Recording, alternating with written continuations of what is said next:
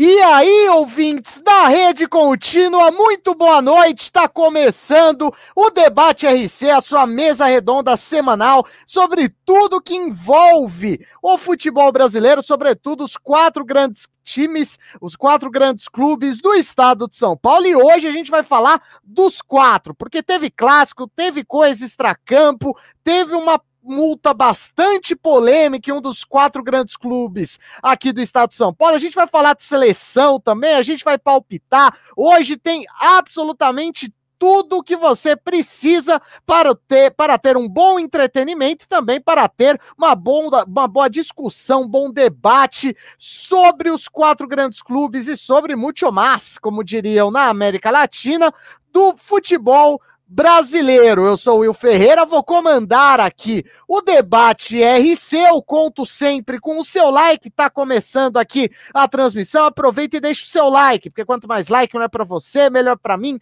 melhor para todo mundo. Nosso título vai mudando. Boa, Carlos. O nosso título vai mudando conforme os assuntos forem passando. E hoje a gente começa falando do São Paulo. Por quê? Tô até pegando a nossa pauta aqui, vou falar o textinho. A gente vai começar falando do São Paulo, por quê? Com uma atuação pavorosa no Sansão 315, o tricolor foi superado pelo Santos e está na zona de rebaixamento do Campeonato Brasileiro. O debate é, afinal de contas, acabou o encanto do São Paulo? Carlos Borges, muito boa noite.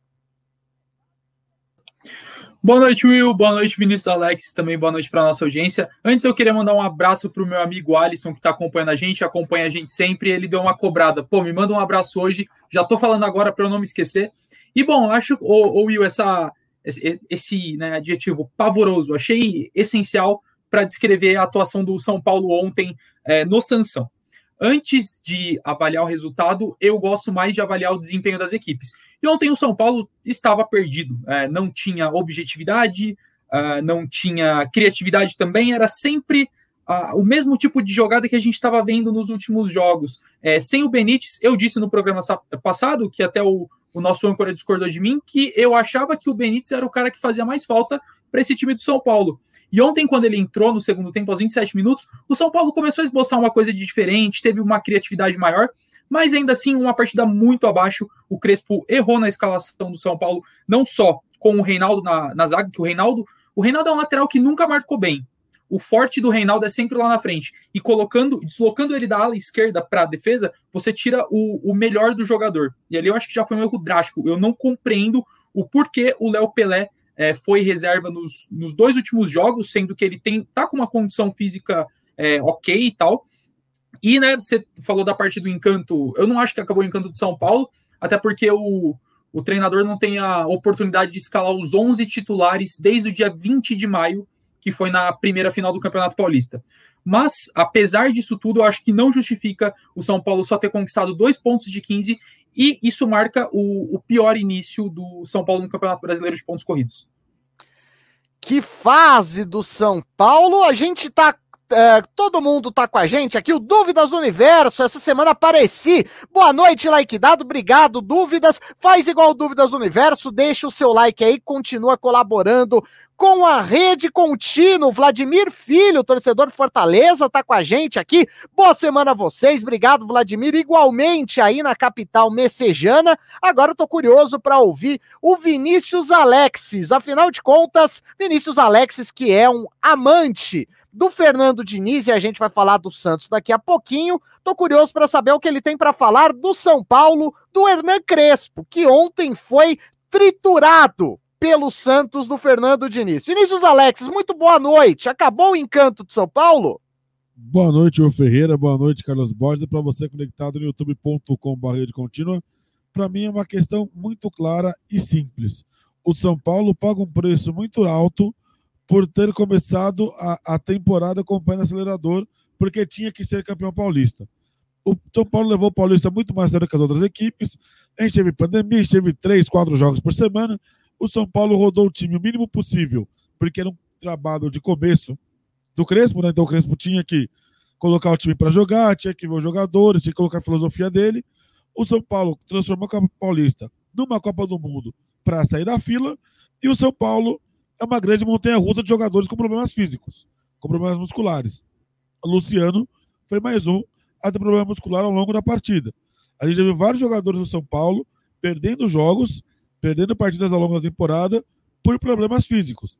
Isso é uma consequência direta da escolha que o São Paulo fez lá no começo da temporada. Toda escolha. A questão dessa escolha boa ou ruim, se é certa ou se é errada. Mas as escolhas têm consequências. E a consequência do começo da temporada do São Paulo são problemas físicos agora. O Crespo, inclusive, falou sobre isso na sua entrevista coletiva.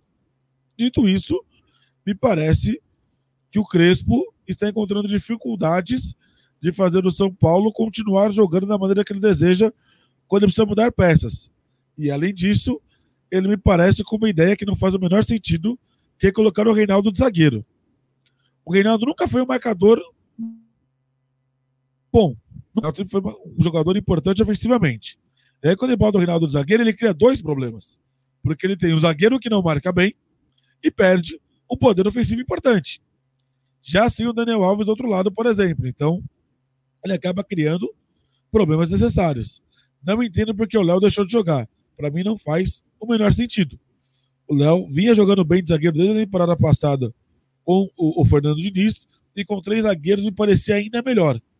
Me parecia um jogador rápido para defender, para marcar, para fazer cobertura e com um ótimo passo para construir jogada, que é uma coisa importante para o time do Crespo.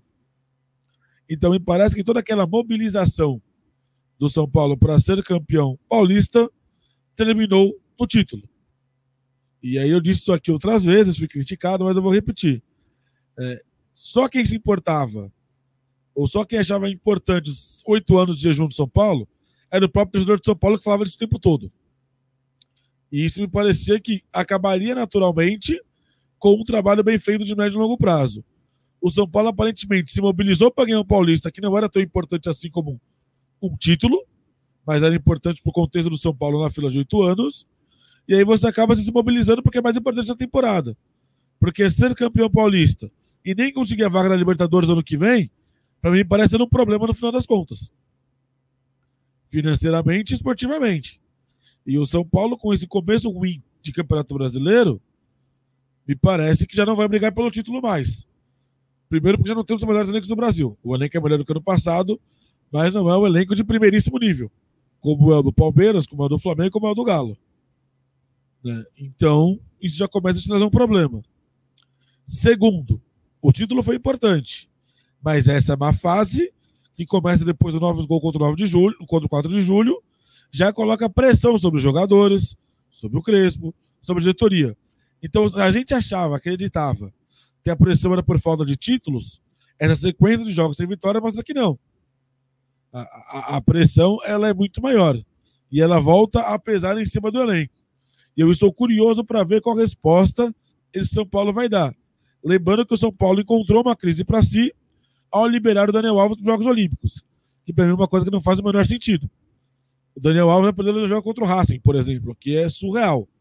Então, é, me parece que existe uma questão no São Paulo a ser resolvida e que ela passa pelo Crespo, pelos jogadores, pela diretoria e pelas escolhas feitas é, em priorizar o Campeonato Paulista e por algumas escolhas dentro do campo do Crespo que, para mim, não se justificam e o Reinaldo de zagueiro é o maior, é o maior exemplo disso.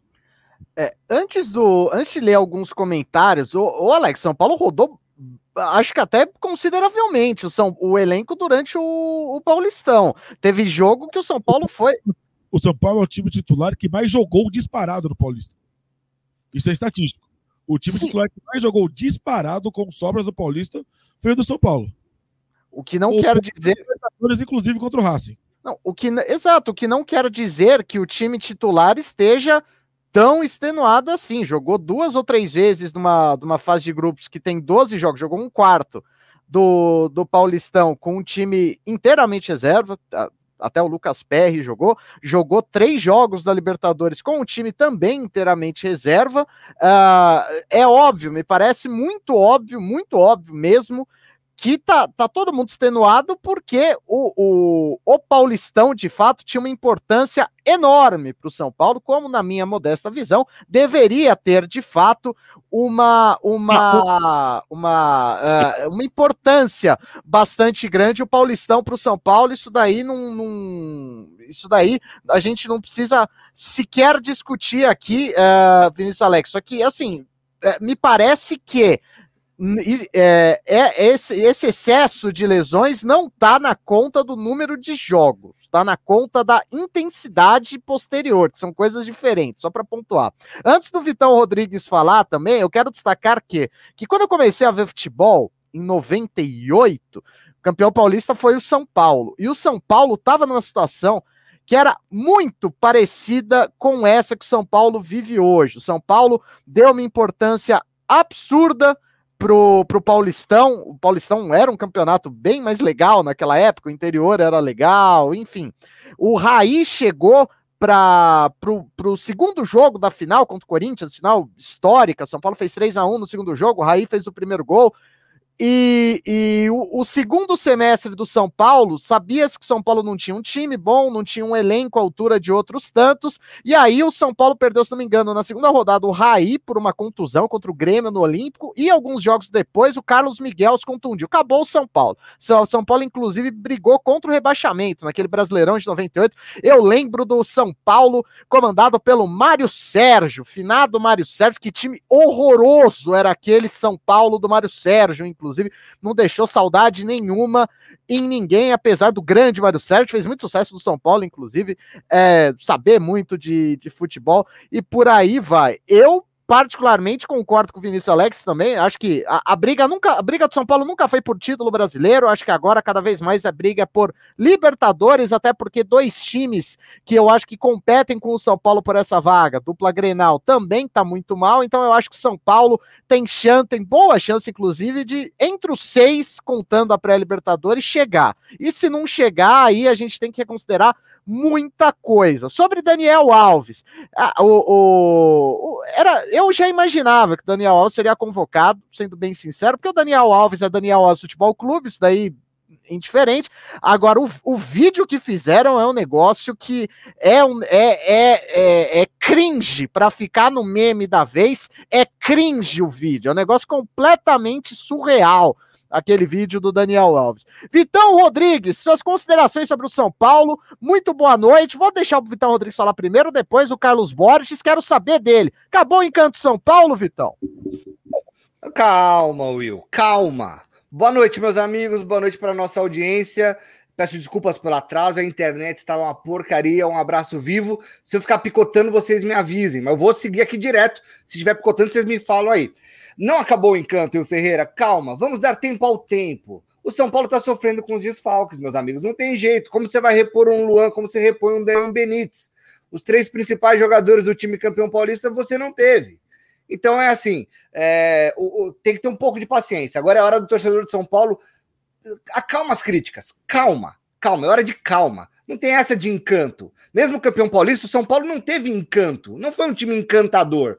Foi um time muito bom, muito sólido, forte, racional, mas não, não tem essa de encanto. O encanto é aquela coisa que a gente estava olhando o Crespo com olhares diferentes. Eu acho que é um momento de turbulência, claro. Você está numa zona de rebaixamento com cinco rodadas de campeonato, mas calma, calma. Esses jogadores vão voltar. O Daniel Alves a gente não sabe. O Luciano vai ficar mais duas ou três semanas fora por conta da contusão de ontem. Agora eu acho que a gente tinha que dar méritos para o Santos. Ontem o Santos fez um jogo muito bom contra o São Paulo. A gente fala pouco do Santos, mas o Marcos Guilherme foi muito bem. O Jean Mota foi muito bem. O Marinho, que não estava jogando nada, foi muito bem. O São Paulo ontem perdeu para um grande time. Teve erros individuais, claro. O Lisieiro fez um, erro lá, a saidinha de Diniz, que é, é, é, bom, é absurdo, é absurdo. Você não pode cometer um erro dele. Hoje também, no jogo da Dinamarca com a Rússia, teve um erro igual, então acontece. É, mas não pode acontecer. O São Paulo não pode, nessa altura do campeonato, tomar um gol do jeito que tomou e me espantou os minutos finais do jogo. O Santos com um goleiro sem um joelho e o São Paulo não teve a manha de dar um chute no gol. Não teve ninguém que pegou a bola no meio-campo ali, que o Santos até deu espaço na intermediária. Quando o São Paulo chegava mais perto, o Santos fechava o bate. O Santos fez muito bem o, o, o, trabalho de fechar qualquer jogador do São Paulo de bater pro gol. Mas ninguém teve a medo de levantar uma bola, fazer um balão direto pro gol lá do, intermediário. Vamos ver que que o, como que o John tá. Então faltou um pouco de, de, de, atitude também do São Paulo de falar, vamos tentar fazer alguma coisa nesses minutos finais. Mas esquece, não tem essa de acabar o encanto, é a hora de dar tempo ao tempo, de reconhecer que os desfalques pesam e que o, o elenco do São Paulo não é aquela maravilha do mundo.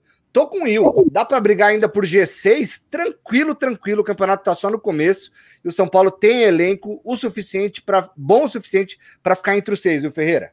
Antes do Carlos e depois do Alexis que pediram a palavra, duas coisinhas rápidas. Colocar a culpa da saidinha de, Nis, de ontem no Lisieiro, no Diniz, é um erro, porque é, é o erro do Igor Lisieiro é um negócio que não tem o menor é. cabimento é. em qualquer perspectiva. É um negócio primário. E outra coisa, aquela situação do John, do que o São Paulo não conseguiu chutar uma mísera bola, eu esperava isso do São Paulo do Diniz, que não tinha a menor ideia de ler situações de jogo. Me espantou muito também. Bem lembrado, Vitão Rodrigues. Carlos Borges, você.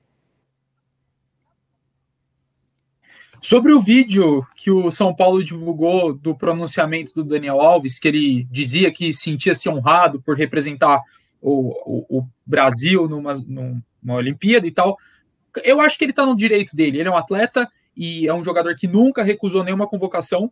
Tudo bem, ele tem o direito de se pronunciar, de se posicionar.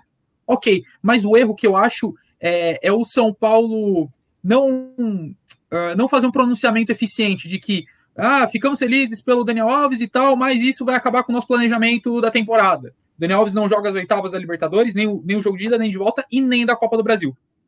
E, detalhe, por que o São Paulo não se posiciona? Porque tem uma pendência financeira milionária com, com o cara, diferente do Pedro com o Flamengo. O Flamengo disse: o Pedro não vai servir a seleção brasileira olímpica, que hoje a, a medalha olímpica aqui no, no futebol brasileiro não vale de nada.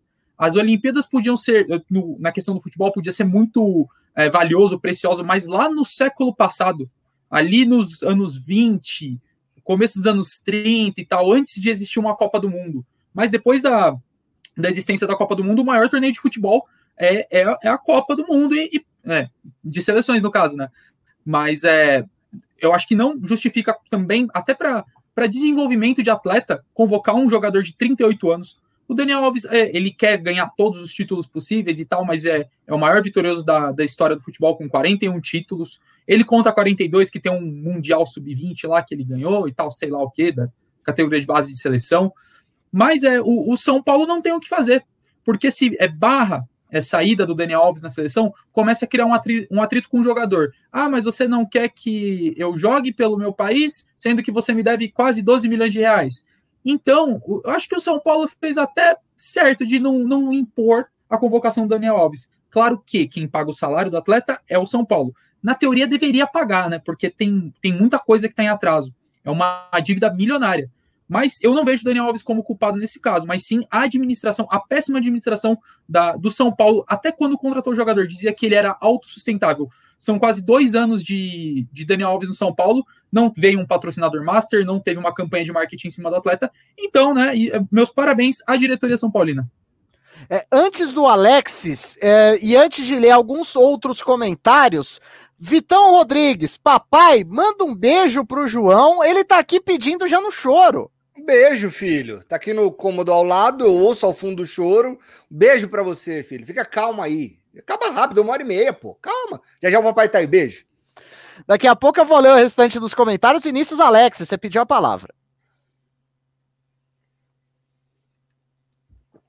Tá mudo, hein? Tá mudo. É. Agora vai. Eu fechei meu microfone para poder explicar, esqueci de abrir o microfone. Então, de parabéns. A rinite não me deixa em paz. Mas só para falar sobre é, o que para mim foi um erro é, primário do, do Lisieiro, um erro até displicente em algum momento em alguma medida. É, é, impressionante, porque assim, não tinha uma pressão tão grande, ele só tinha que fazer o básico, que era ou acertar o passe onde estava o Thiago Volpe, ou dar o bicão para frente. Assim, ele tinha duas alternativas muito claras. E aí ele dá o passe para o jogador do Santos, claramente, assim, é, no, no, erro primário. Mas há um segundo erro, para mim, de posicionamento na saída de bola. Porque ele não tinha tanta opção assim de passe. Se a ideia era sair jogando, alguém não estava onde tinha que estar tá para dar opção de passe. Mas a tomada de decisão é completamente equivocada, não faz o menor sentido, e me parece um pouco da síntese do São Paulo é, desse momento. É, jogando um pouco abaixo do que tinha feito no Paulista, com um pouco menos de intensidade, é, um pouco mais desligado. Eu acho que é, esse segundo gol tem, tem um pouco de tudo isso. Para mim, parece muito a síntese do momento do São Paulo, que vai passar, obviamente, mas que é um momento que chama atenção. Como um time que fez boas partidas no começo da temporada consegue encaixar partidas tão ruins de maneira consecutiva. Acho que o erro do, do Lisieiro é um pouco do, de, do resumo do momento do São Paulo. O Lado Leste, nosso queridíssimo ouvinte, estava aqui, mandou várias e várias é, mensagens xingando a gente. A Mão Santiago excluiu todos, eu só coloquei essa aqui. Ele teve uma outra que ele falou: a crise é não sei o que lá. É, cara, a gente não tá falando que São Paulo tá em crise, a gente perguntou: é crise. Nada além disso lá do leste. Vem, vem debater com a gente. Grande abraços. Ramon Santiago, salve RC. O São Paulo se acomodou um pouco por ter ganho o Paulista, igual Palmeiras com a Libertadores e a Copa do Brasil. Dúvidas do universo. Prefiro futsal, futebol de areia nas Olimpíadas do que futebol de campo. E aí, o Dúvidas do Universo, um recado pro Vitão. Chegou atrasado, deve um cachorro quente para cada. De Osasco. Manda o de Pix. Osasco ainda por vou, cima. Vou fazer o Pix. Mariângela da Cruz, boa noite, está com a gente. Ramon Santiago, isso tinha que acabar em seleção olímpica ter limite de idade para jogador poder jogar nas outras modalidades. Não tem isso no futebol. Cara, é, é, isso tem que acabar. Você fala futebol masculino nas Olimpíadas, não tem o menor cabimento. É, é um negócio que está completamente ultrapassado, o Ramos. Diga, Alex. Não, é, é uma coisa muito simples. Nós, nas modalidades esportivas, com exceção ao futebol masculino, a Olimpíadas é o maior evento naquela modalidade. Por isso é algo tão grandioso, por isso é algo tão extraordinário. No futebol masculino, não. É um torneio completamente secundário. Isso, inclusive, por imposição da FIFA. A FIFA decidiu que a Olimpíadas não vai datar a FIFA, que aí os clubes não têm que liberar, e, e que aí tem idade. Então, assim, não é importante para o futebol masculino, então não tem que estar. Porque vai contra todo o espírito olímpico. Jogador de futebol masculino não fica na Vila Olímpica, Futebol masculino é jogado fora da, da cidade sede das Olimpíadas. Então, assim, o futebol masculino é um mundo à parte e é completamente desnecessário das Olimpíadas. A Olimpíadas não precisa do futebol masculino. É simples assim. Boa. Pessoal, vai deixando o like para colaborar na Jara Votekoski. Obrigada, Will. Tá, tá mandado um beijo pro João e agora a gente vai caminhar aqui em direção à nossa pauta. Falamos do Santos, o Vitão Rodrigues cornetou aqui o pauteiro, a produção ouviu e a gente vai falar do Santos.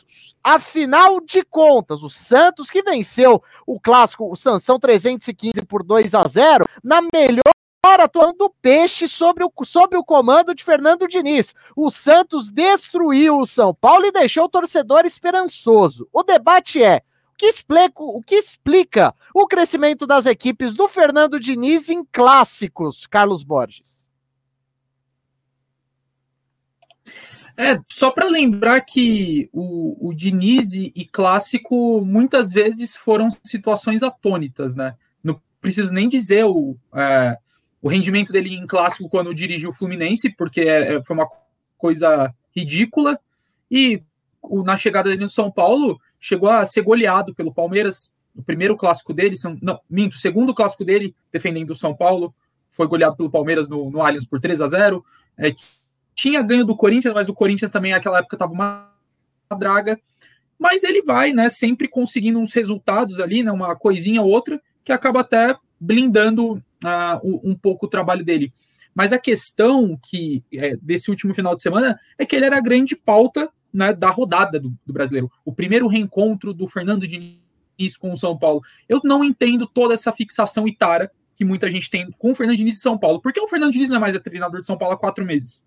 Chegou outro cara, o Crespo foi campeão já, o Diniz ficou quase dois anos e e não deixou, deixou poucos legados, né? O, o, Crespo outras vezes já disse que o Diniz deixou uma base boa e tal, mas o passado, passado. E o trabalho dele nesse começo de Santos não vejo que é uma coisa empolgante, também não vejo o Santos brigando por título.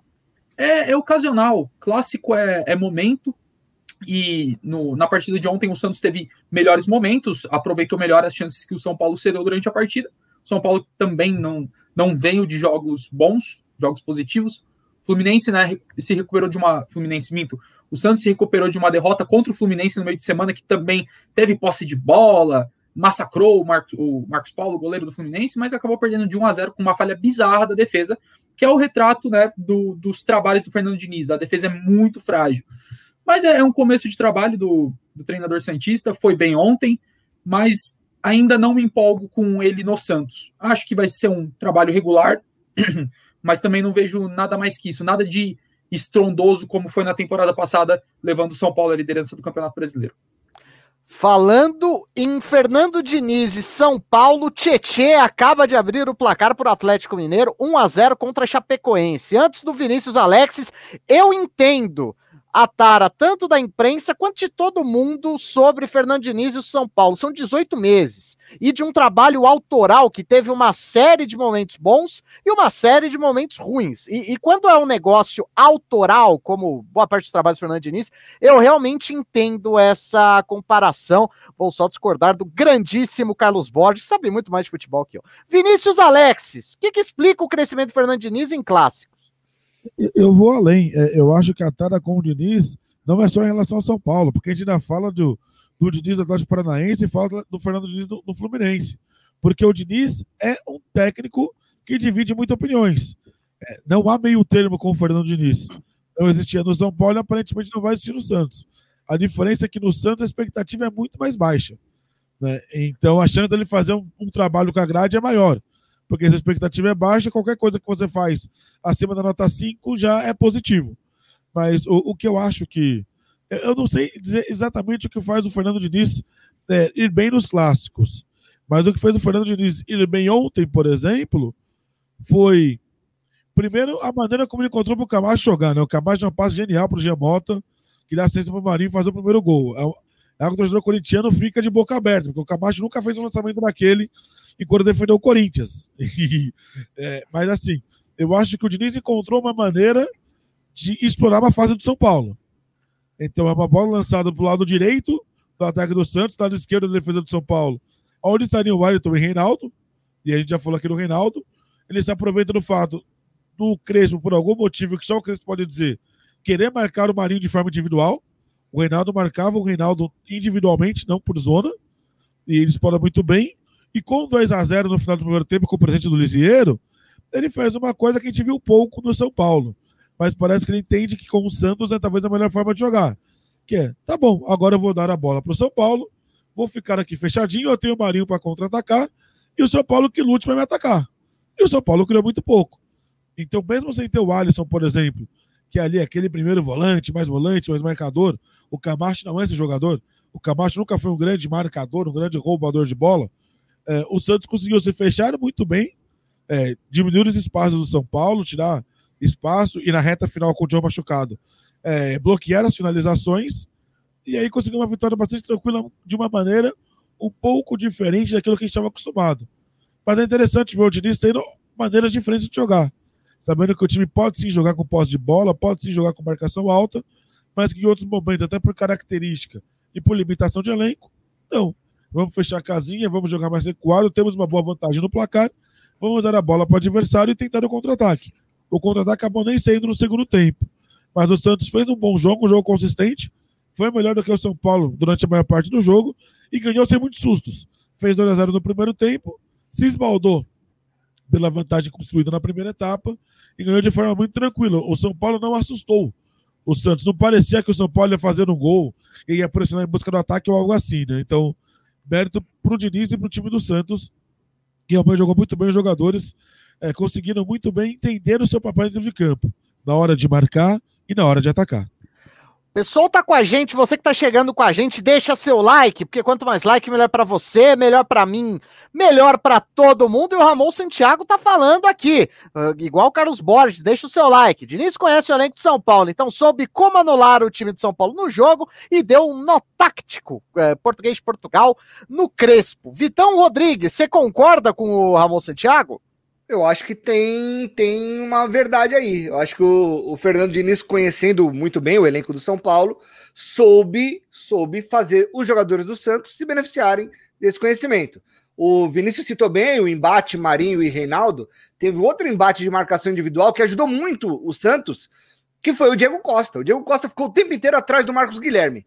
E você viu o Marcos Guilherme indo buscar bola na, dentro da grande área do Santos. E o Diego Costa indo até lá, deixando um espaço lá atrás que o Santos soube aproveitar, como no caso do primeiro gol. Não acho que o Fernando Diniz seja especialista em clássicos. Eu acho que ele, ele ganha e perde clássicos, eu não sei os números, mas não me parece que ele seja um cara que ganha clássicos como foi o Carilli no Corinthians, que passou dois anos sem perder clássico. Acho que o Diniz, na balança aí, deve ter perdido e ganhado a mesma quantidade.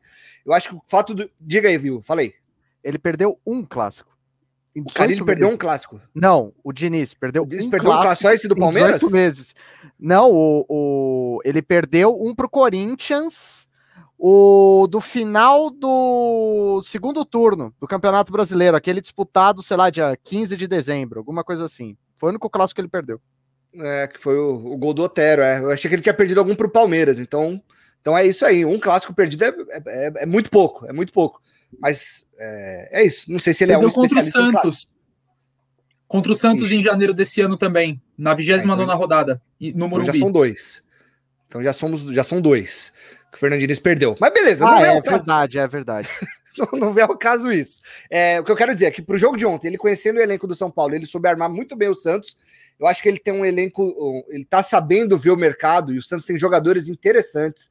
O Luan Pérez ontem, de novo, jogou uma barbaridade. É um zagueiro extraordinário, o Luan Pérez, porque tem qualidade no alto, é rápido, tem qualidade no passe. Eu acho um zagueiro completo, completo. Acho que todas as características do zagueiro ele tem e tem muito boas. É um jogador que vai, vai crescer muito com o Fernando Diniz. O Camacho melhora meio campo, o Giamota tá jogando bem, o Marinho tá melhorando, ele tava muito mal, o Marinho, eu já falei isso na minha primeira intervenção. Repito, o Marinho tava muito mal e ontem fez um grande jogo. O que eu não sei, Will, por que, que o Santos não jogou nada há oito, nove dias atrás contra o Juventude, na mesma Vila Belmiro? Teve um empate 0 a 0 sem criar chance nenhuma. Nenhuma. Na quarta-feira pega o Fluminense no Rio, como o Carlos Borges disse, chutou pra caramba, teve mais posse de bola, muito mais finalizações que o Fluminense, perdeu o jogo. E aí no domingo, oito dias depois daquele jogo horroroso contra o Juventude, é outro time. É impressionante. O, o time do, do, sábado retrasado ficou no meio do caminho, com os mesmos jogadores praticamente, só a entrada do Camacho. O Santos fez um, jogou um grande futebol. O que eu vejo, o Fernandinho é um bom treinador. É, é só isso. Com o tempo, os times dele invariavelmente evoluem. Evoluem. E o Santos vai evoluir porque ele é um bom treinador se é especialista em clássicos, não dá para dizer. Vamos ver aí. Na 11 rodada, o Santos pega o Palmeiras no Allianz Parque. Na 15, pega o Corinthians na Vila. Então, daqui 10 rodadas, a gente vai ter aí no, no comando dele, o Santos no comando dele. Vamos ver como que se sai nos clássicos. Mas por ontem, só tenho que dar os parabéns ao grande Fernando Diniz. Vocês vão achar que é marcação da minha parte, mas eu juro que não é. É hum. um elogio. Hum. O que explica o crescimento das equipes de Fernando Diniz em clássicos? Não ser Fernando Diniz. Fazer o óbvio. Fernando Diniz tem que entender que, por vezes, ele tem que jogar do jeito dele. O São Paulo não chegou à liderança do Brasileirão, ficou acho que 18 jogos sem perder, alguma coisa assim, à toa. Ele sofreu uma intervenção da diretoria, deixou o time dele um pouco mais prático, por assim dizer, eficiente, menos idealista e conseguiu os resultados espetaculares que conseguiu. Em clássico, o Fernando Diniz sempre entendeu isso. E, e vou além, no São Paulo, ele também entendia isso contra o Flamengo, que era um jogo. É, é, São Paulo e Flamengo é sempre né, um confronto muito aguardado, ainda mais em, em quartas final, é final de Copa do Brasil. Ele entendia isso em clássico.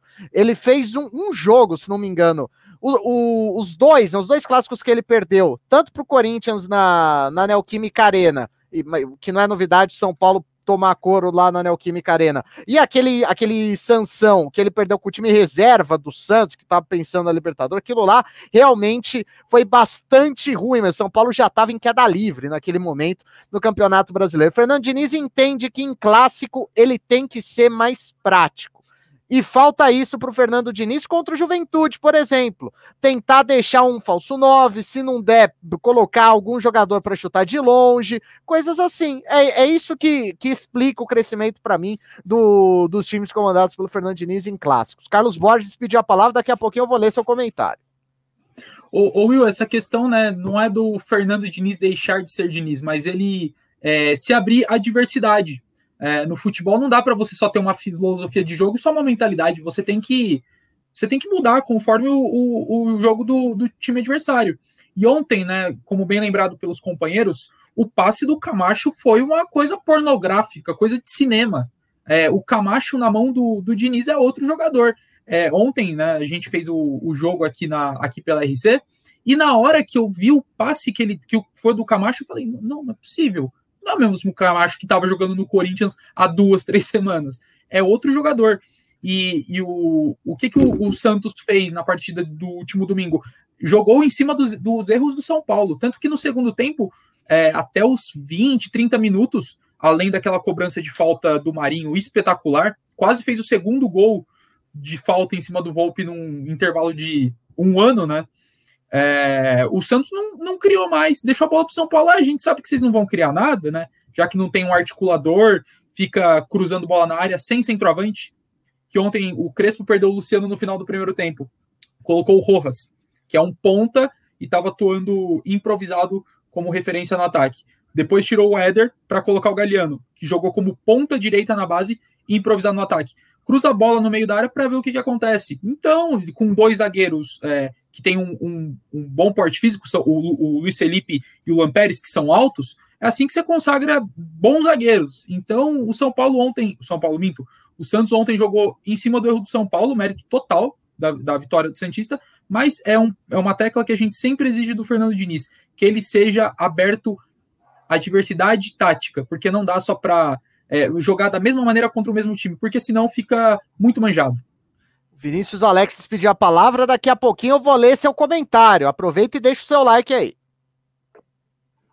Deixa eu mandar um abraço pro Irene, torcedor Santista que está na audiência. Salve para você, chefe. Mas, é, Will, eu só queria discordar de você quando você fala que o Diniz ganha clássico por ser pouco Diniz para fazer o óbvio. Porque se fazer o óbvio fosse suficiente, todo o clássico terminaria empatado. Ou simplesmente o melhor time venceria. Porque todo mundo faria o óbvio, o time de mais qualidade acabaria ganhando o jogo. Né? Então, eu acho que vai além do óbvio. Eu acho que vai para encontrar soluções, para olhar para o adversário. Eu acho que o Diniz tem uma leitura de jogo diferente da tradicional. E acho que em alguns momentos isso acaba se tornando importante. Acho que a leitura de jogo, de atacar a marcação individual, é, atacar o Reinaldo como zagueiro e atacar a marcação dele individual em cima do Marinho, que não fez o menor sentido, por exemplo, é o mérito dele. Isso não tem a ver com ser mais ou menos Diniz. Porque ao longo da primeira etapa, o Santos deixou de ser é, aquele Diniz da posse de bola, do, do vamos marcar alto jogo inteiro, por conta da vantagem que o time construiu. Não foi antes disso, foi depois. Né? Então, com 2 a 0 no placar, é muito óbvio que você tem que contra-atacar e fechar, fechar a casinha, tudo bem. Até porque você é um time inferior tecnicamente. Eu, eu e talvez aí, para mim, seja essa grande questão. O Diniz olhar para o Santos e entender que, ok, eu tenho um time pior que o do São Paulo. Então, se eu jogar de igual para igual, de perto aberto, como eu gosto de jogar, eu tenho mais chance de perder do que de ganhar. Então, eu preciso fazer um jogo mais inteligente mais cerebral para encontrar os espaços. E encontrou e conseguiu a vitória com muita tranquilidade para mim, sendo bem sinceros, ele viu o Reinaldo como zagueiro pela esquerda e falou: já tenho onde atacar. Ele viu o, o Diego Costa, como apontou o Vitor Rodrigues, direto atrás do Marcos Guilherme. Ok, eu vou mandar o Marcos Guilherme, que é muito rápido, e, e convenhamos, o Marcos Guilherme não é um cara tão dotado de técnica assim. Começou a correr o tempo inteiro, o Diego Costa cansou com meia hora de jogo e o Marcos Guilherme também jogou muito bem. Para mim, é pura e simplesmente fazer o óbvio. E a gente falou falou do lançamento do Camacho com razão, o domínio do Jean Mota também foi um negócio espetacular. O Jean é. Mota, ele, eu, uma pena que ele alterne tanto, né? Mas quando ele, ele demonstra bom futebol, ele é um jogador muito, muito bom mesmo. Dúvidas do universo. Lembrei que teve uma vez que a seleção indiana foi convidada a participar da Copa do Mundo e negou porque o sonho deles era a Olimpíada. Ah, isso antes, né? Da década de 30 isso. e etc. Talvez, dúvidas. De cabeça eu não lembro. Cida Lima, boa noite, Will. Cheguei, muito ruim. O São Paulo perder para o Santos foi muito feio. Por favor, manda um abraço, meu amigo Léo. Agora também ouve a rede contínua. São Paulino também, um, um abraço para Cida Lima, um abraço para o Léo também, torcedor de São Paulo, tá de cabeça é, é, tá de cabeça quente, mas é só interagir com a gente. Léo, Nidan tá com a gente. Boa noite, boa noite, Nidan. Cida Lima, não gostei do Fernando Diniz quando era tricolor. Saiu, mas foi bom técnico. Sim, ele é bom professor. Aí temos mais uma dinizista, a Cida Lima. Dúvidas do universo. Que surpreso com o Camacho. Eu acho que todo mundo, né? Dúvidas, todo mundo. Uh, Cida Lima, gostei dessa caneca do amigo tomando esse chá. Vitão Rodrigues. Aí. Não é, não é chá, não é chá, é água mesmo, só para hidratar ah. Cida Lima sabe, Diniz conhece o tricolor inteiro, sabe bem o fraco do São Paulo. E, inclusive, ele, ele por vezes colocava o Reinaldo de zagueiro também. Curioso isso. Danilo Silva, salve, tô na aula da EAD, tô aqui, saudade de vocês. Saudade. Vai estudar, Danilo, você é Silva. louco. É, aula, velho. Fim de semestre, os professores não passam conteúdo e só passam as notas dos alunos. Ah, Aí, tá explicado. Rodrigues. Tá bom, Tudo fica com a gente melhor. Explicação, exatamente. Boa por conta disso. Pois bem, vamos avançando aqui na nossa pauta e chegou a hora de falar do Palmeiras. Por quê? A semana teve duas vitórias do Palmeiras contra o Juventude no meio de semana e contra o América no domingo 11 da manhã, mas foi marcada por polêmicas extracampo com o Lucas Lima e também com o Patrick de Paula que estavam embaladas clandestinas durante uma pandemia. O debate é: o quanto a vida pessoal dos jogadores do Verdão e tudo que as situações trouxeram para o clube prejudica a equipe, Carlos Borges. Bom, Will, antes de, é, de eu dar minha opinião, né, eu acho muito triste é, nessa atual situação que a gente vive na pandemia, é, jogadores é, de alto nível do futebol brasileiro é, se submeterem a situações e a gente deixar de lado o, o, foco esportivo, né? Mas o jornalismo é isso, a gente tem que noticiar e é o que está acontecendo hoje no Palmeiras, essa fura de protocolo. E não é a primeira vez que acontece, aconteceu em 2020, no ano passado, com o Ramires, que foi numa festa clandestina em Guarulhos, é, foi multado, ficou afastado. É, logo em seguida, é, teve o contrato rescindido. É, o próprio Luiz Adriano, é, nesse ano, o Felipe Melo no ano passado, e agora, né, recentemente, o Lucas Lima e o Patrick de Paula no intervalo de, de dois dias. Lucas Lima que foi flagrado né, por torcedores. Eu também não entendo o que, que esses torcedores estavam fazendo lá, né? Mas já que eles é, noticiaram isso, a gente tem que. Não sei se agradecer, né? Porque eles também estão furando é, orientações é, de Organização Mundial da Saúde e também colocando a, a própria vida em risco, mas eles, né? trouxeram esses furos para a gente. É, eu acho que é muito complicado, é, Will, porque o, o, Palmeiras gasta uma nota é, com teste de Covid é, para fazer exame, paga muito bem esses atletas, muito bem. O Lucas Lima ganha é, uma fortuna, tem o melhor, melhor trabalho do mundo, não precisa jogar, também não, não joga toda essa bola e não justifica o salário e, e tá ganhando milhões assim por, por mês, né? Queria eu ter o trabalho do Lucas Lima. É, o Patrick de Paula, que é um jovem em ascensão, e pisou muito na bola. E logo após, é, o, um companheiro de time dele é, ter caído nessa, nesse, ter cometido esse mesmo erro. E o Patrick de Paula, que, meu, o que está acontecendo com ele nesse último final de semana? Entrou para jogar contra o América de brinco. Não faz sentido. A gente sabe, a gente assiste, né? Pô, quando eu jogo bola, eu tiro meu brinco também, até com medo de levar uma bolada na orelha. E um jogador profissional que ele é pago, ele recebe.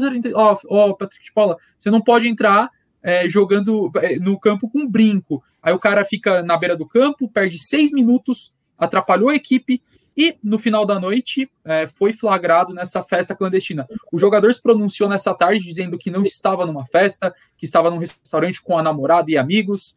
Mas é, eu não, não, sei o que, o que dizer para esse cara. Eu não sei. Às vezes eu, eu me sinto um idiota quando eu vejo um negócio desse. Eu me sinto um idiota de verdade, porque parece que esses, esses jogadores que se sentem acima né, da sociedade foram vacinados na semana passada, foram até o Paraguai para receber a primeira dose da vacina e continuam cometendo erros e tem muita condição financeira para não ter que ficar é, fazendo essa, esse tipo de besteira. Eles não precisam sair de casa se colocar numa situação de pegar transporte público, trem lotado, metrô lotado, ônibus, eles têm o carro, o carro importado deles, recebem uma nota para poder ficar em casa e fazer essas coisas que me deixam me sentindo um idiota.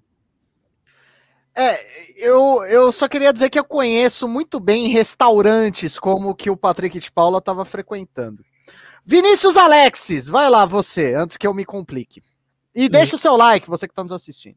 Eu não posso dizer isso que eu não consigo me imaginar frequentando um lugar com um cara que ganha o salário que o Patrick de Paula ganha. Então, O Ferreira, que fica muito bem, pode frequentar.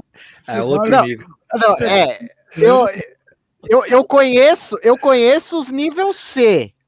Os Hum. nível C. Os nível A Uhum. não, não tem condição, não. Esses restaurantes aí eu nunca fui, não. Primeiro Só em uns. Ninguém falou pro Patrick que restaurante fecha às nove e que ele foi flagrado de madrugada, perto da meia-noite já, e não tem restaurante aberto nessa hora em São Paulo por conta da pandemia. Então, primeiro, a culpa pegou muito mal. né? E aí tem a história, segundo a nota dos torcedores, tinha mais três jogadores né, com o Patrick, que incluía o Rony, o Gabriel Menini, mais um que eu não lembro agora quem é. Breno Lopes. O Rony, inclusive, divulgou nota para dizer que estava na igreja. Como se pudesse estar na igreja, porque na igreja não tem aglomeração, né? Como se fizesse diferente. Do ponto de vista sanitário, como se fizesse diferença. Não faz. Mas eu tenho vários pontos para tentar falar. Eu não vou nem falar da história do brinco, da história do piercing. O Padrinho de Paulo ficou seis minutos fora do jogo por conta de tirar o piercing, tirar o brinco. Isso é uma aberração. Cara, quem joga bola na várzea sabe que não pode entrar com esse tipo de coisa, não pode entrar com anel, com corrente, nada disso. Então o Patrick sabia, esqueceu, sei lá. Não tinha nenhum amigo no vestiário para falar, cara, tira isso aí. É meio bizarro. A gente vai falar de falta de amigo daqui a pouco quando for falar do Corinthians também.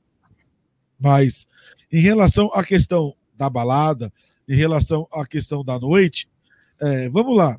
Ninguém se importa com medida sanitária. Nem jogador e nem torcida. O, a torcida, inclusive, disse: nós não estamos cobrando ninguém do ponto de vista sanitário, porque nós também vivemos nos aglomerando.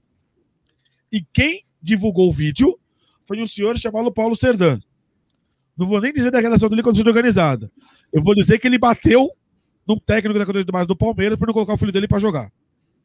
É esse cara que está fazendo o vídeo cobrando jogador de futebol.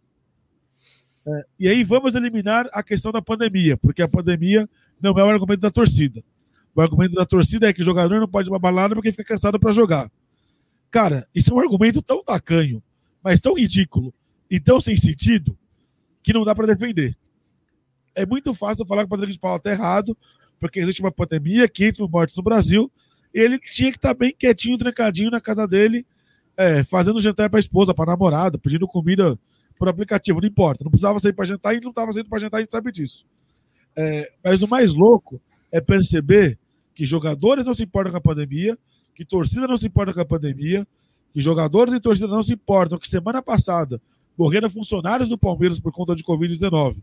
Então, o que mais me assusta, no final das contas, dessa história toda, é ver o tamanho do egoísmo. Nós estamos falando de uma das posturas mais egoístas possíveis em meio a uma pandemia, que é achar que você vive numa bolha, que você está acima do bem e do mal, e que você pode fazer o que você quiser, independente da situação pandêmica que vive o país, porque você é um jogador de futebol famoso, você tem dinheiro e você pode isso pode aquilo. Ou que você, porque é torcedor de um clube, pode ficar fiscalizando o jogador. Pode ficar andando de lado para o outro, mas o jogador vai deixa de ir. Em situações normais, o jogador poderia ir onde ele quiser. E, vamos lá. A cobrança do Lucas Lima foi pesada. A cobrança do Patrick foi pesada. Foi quase uma questão de agressão. Teve que segurança intervir. Foi uma coisa que não faz o menor sentido. E assim, você quer cobrar torcedor? Você quer cobrar jogador? Cobre no palco onde ele atua, no campo. O cara tá jantando, tá saindo pro rolê, tá numa boate, tá num bingo clandestino onde não devia estar também, ok. Mas, de novo, excluindo a questão da pandemia, que deveria fazer as pessoas ficarem em casa, não faz o menor sentido essa fiscalização de torcedor em cima de jogador. Isso é um absurdo. Isso continua, para mim, dizendo muito da sociedade em que a gente vive. Primeiro, por conta da pandemia como um todo. Segundo, na questão do torcedor achar que ele tem que controlar a vida do jogador de futebol ou que ele pode definir o jogador de futebol que uma outra pessoa pode não fazer. Isso é, é para mim uma coisa que é, é um absurdo sem tamanho. Então são vários absurdos cometidos e vou dizer de novo: o cara que divulga o vídeo cobrando o Patrick de Paula é um cara que bateu num técnico porque não colocou o filho dele para jogar. É desse tipo de pessoa que a gente está falando. Então, desculpa, tá todo mundo errado nessa história. Todo Antes- mundo. O jogador do- e a torcida. E, por último, o Ferreira, vamos já te falar, a diretoria do Palmeiras que é omissa.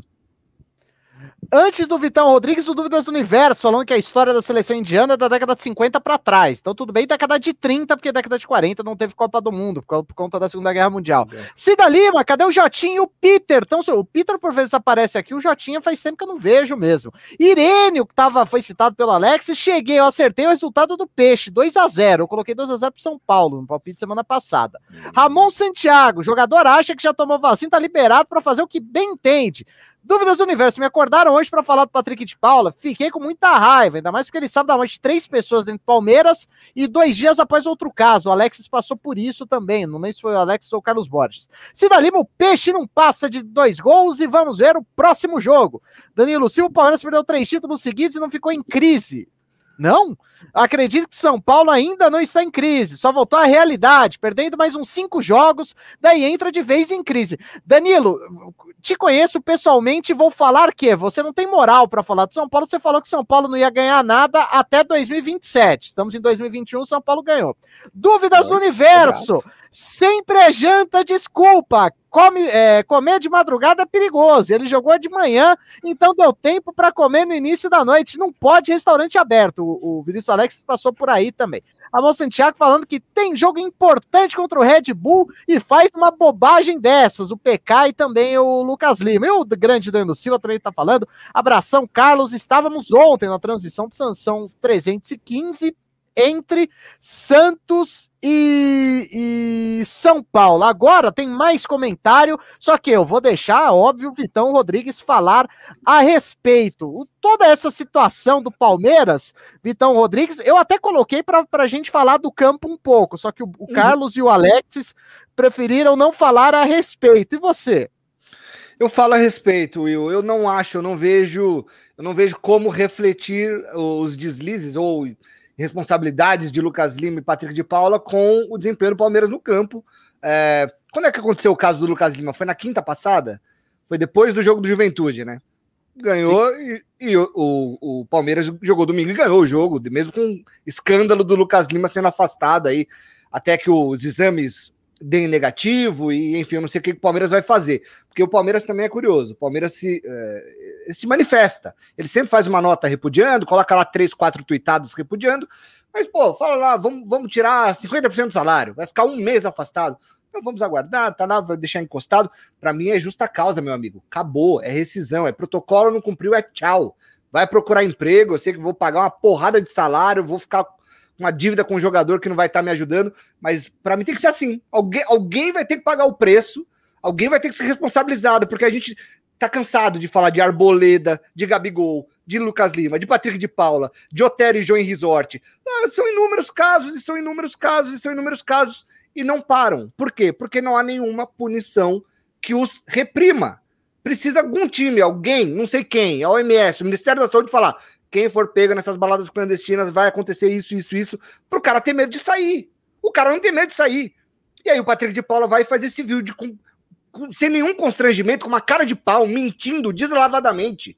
Ele tinha que pedir só desculpas. Errei. Fui sair, fui jantar fora, estiquei, minha noite estava na rua, não devia estar, acabou. Se desculpa. Vem falar que tá jantando, mentindo, mentindo. Dá pra ver na cara dele. E mudou, hein? Tava de cabelo platinado, pintou o cabelinho de preto, fez lá o videozinho todo sério, comportado, sem brinco nenhum. Estranho, Patrick de Paula, muito estranho.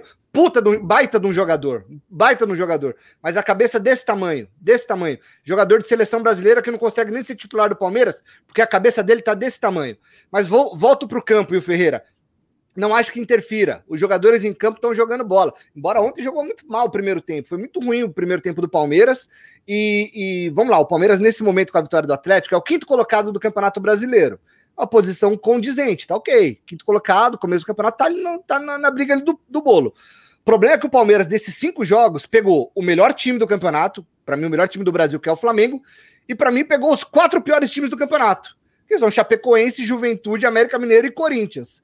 Então, os 10 pontos que o Palmeiras tem no campeonato são em jogos que eu considero os quatro piores times do campeonato.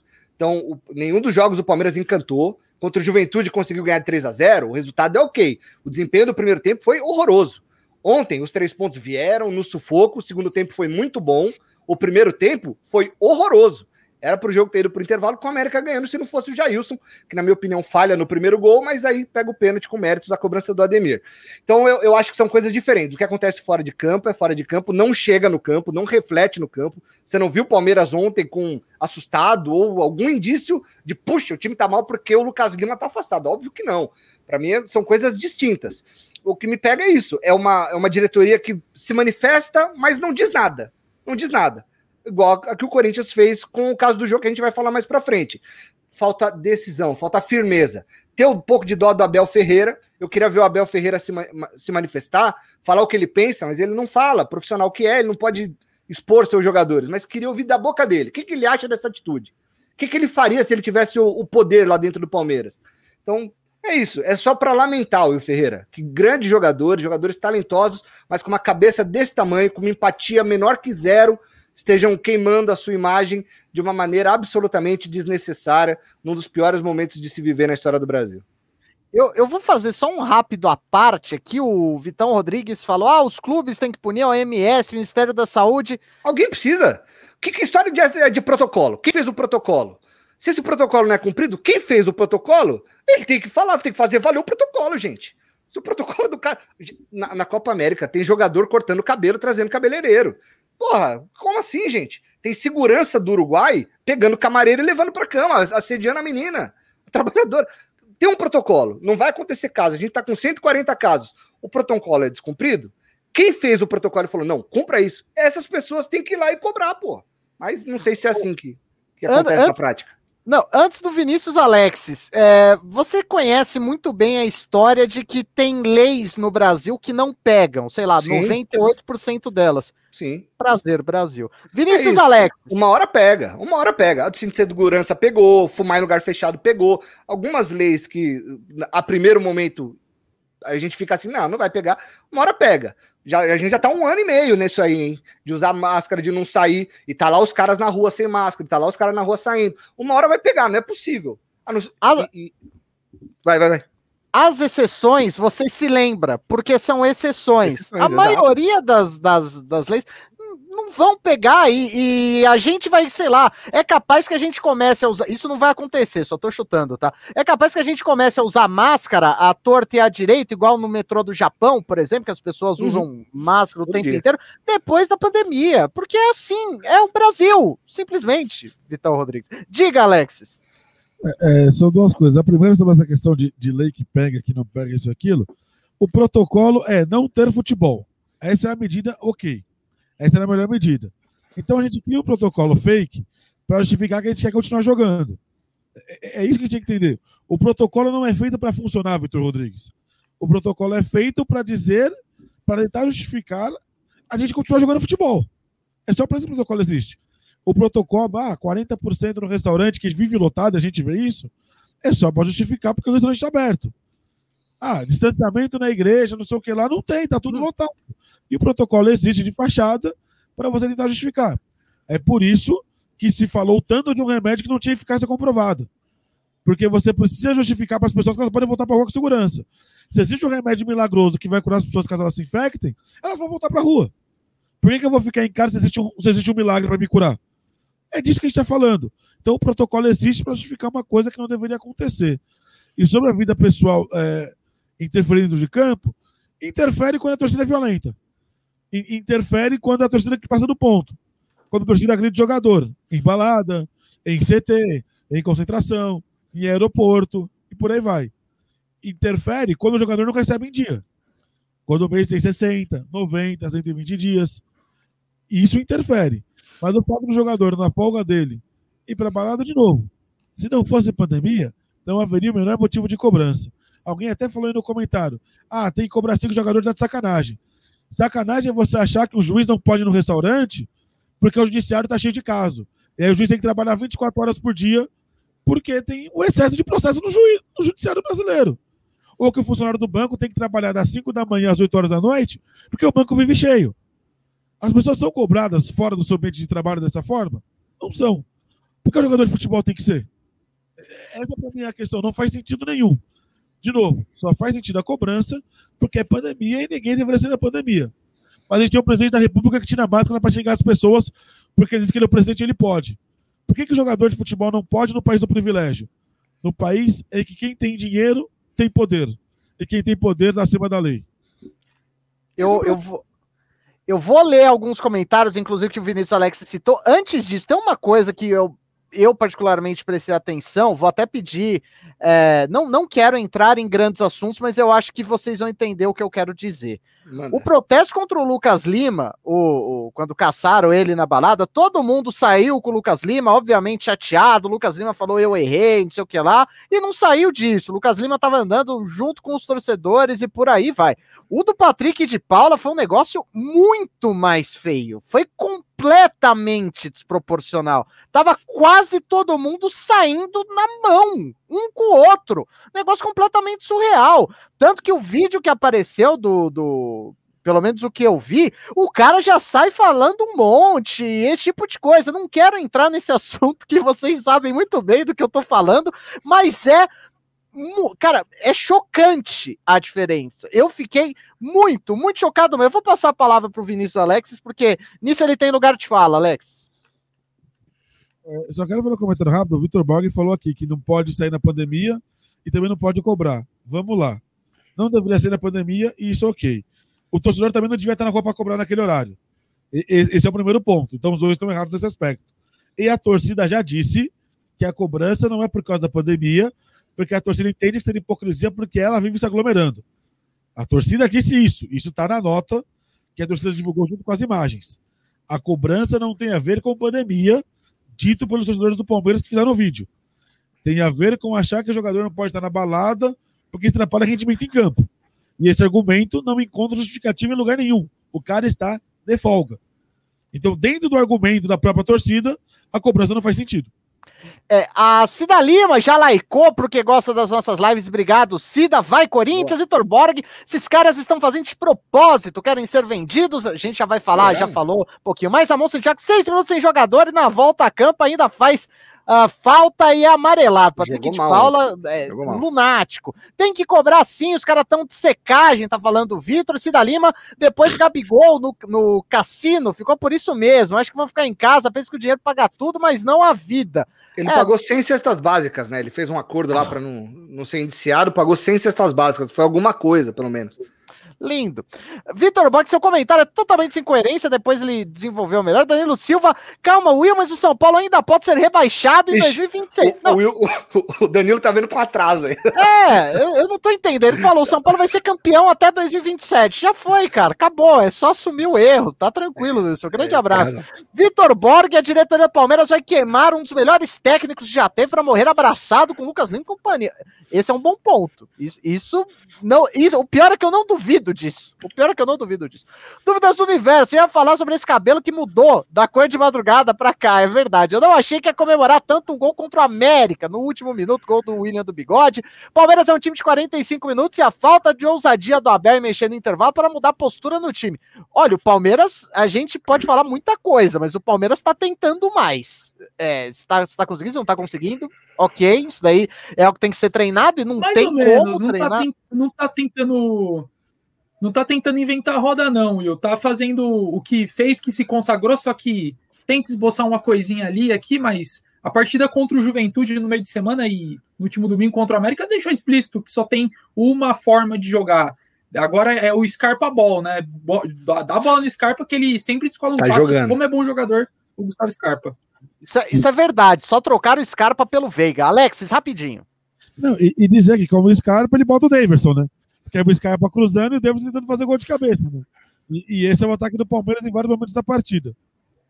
Dúvidas do universo, o Abel falou no pós-jogo que fora de campo tem que puxar a orelha do Patrick. Brasil é o país da multa, diz Ramon Santiago. É, multa para quem não pode pagar, né? Quem merecia e deveria Devia, pagar, não tem multa faz vaquinha, Os caras estão fazendo vaquinha para pagar a multa do dia da motocicleta. Mano do céu.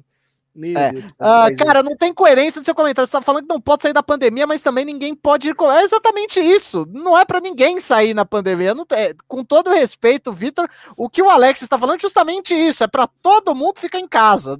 Tá, tá cheio de coerência o que, o, o que falou o, o Alex.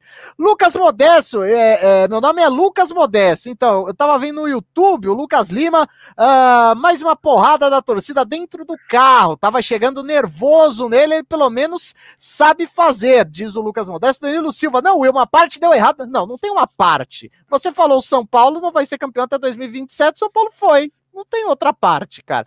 Ramon Santiago, é Scarpa aí mais 10. O Link é. tá com a gente. Salve Will, grande abraço, Link.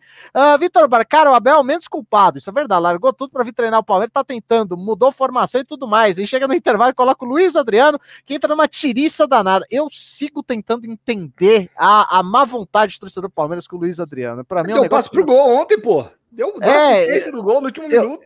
Eu realmente isso? tento entender. Se dali vocês combinaram, os dois de camisa vermelha em cima, os dois de camisa azul embaixo. É verdade. É verdade aí, ó. é verdade. Os, os petistas tucano aqui embaixo aí, ó.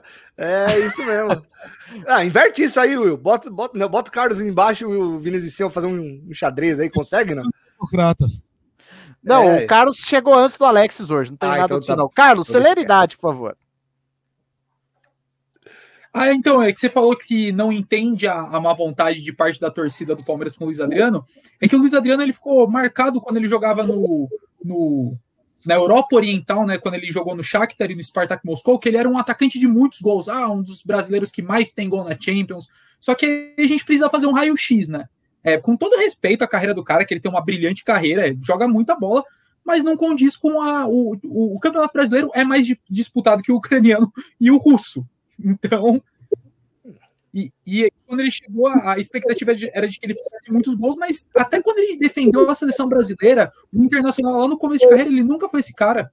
Então a gente não pode cobrar uma coisa dele que ele não faz.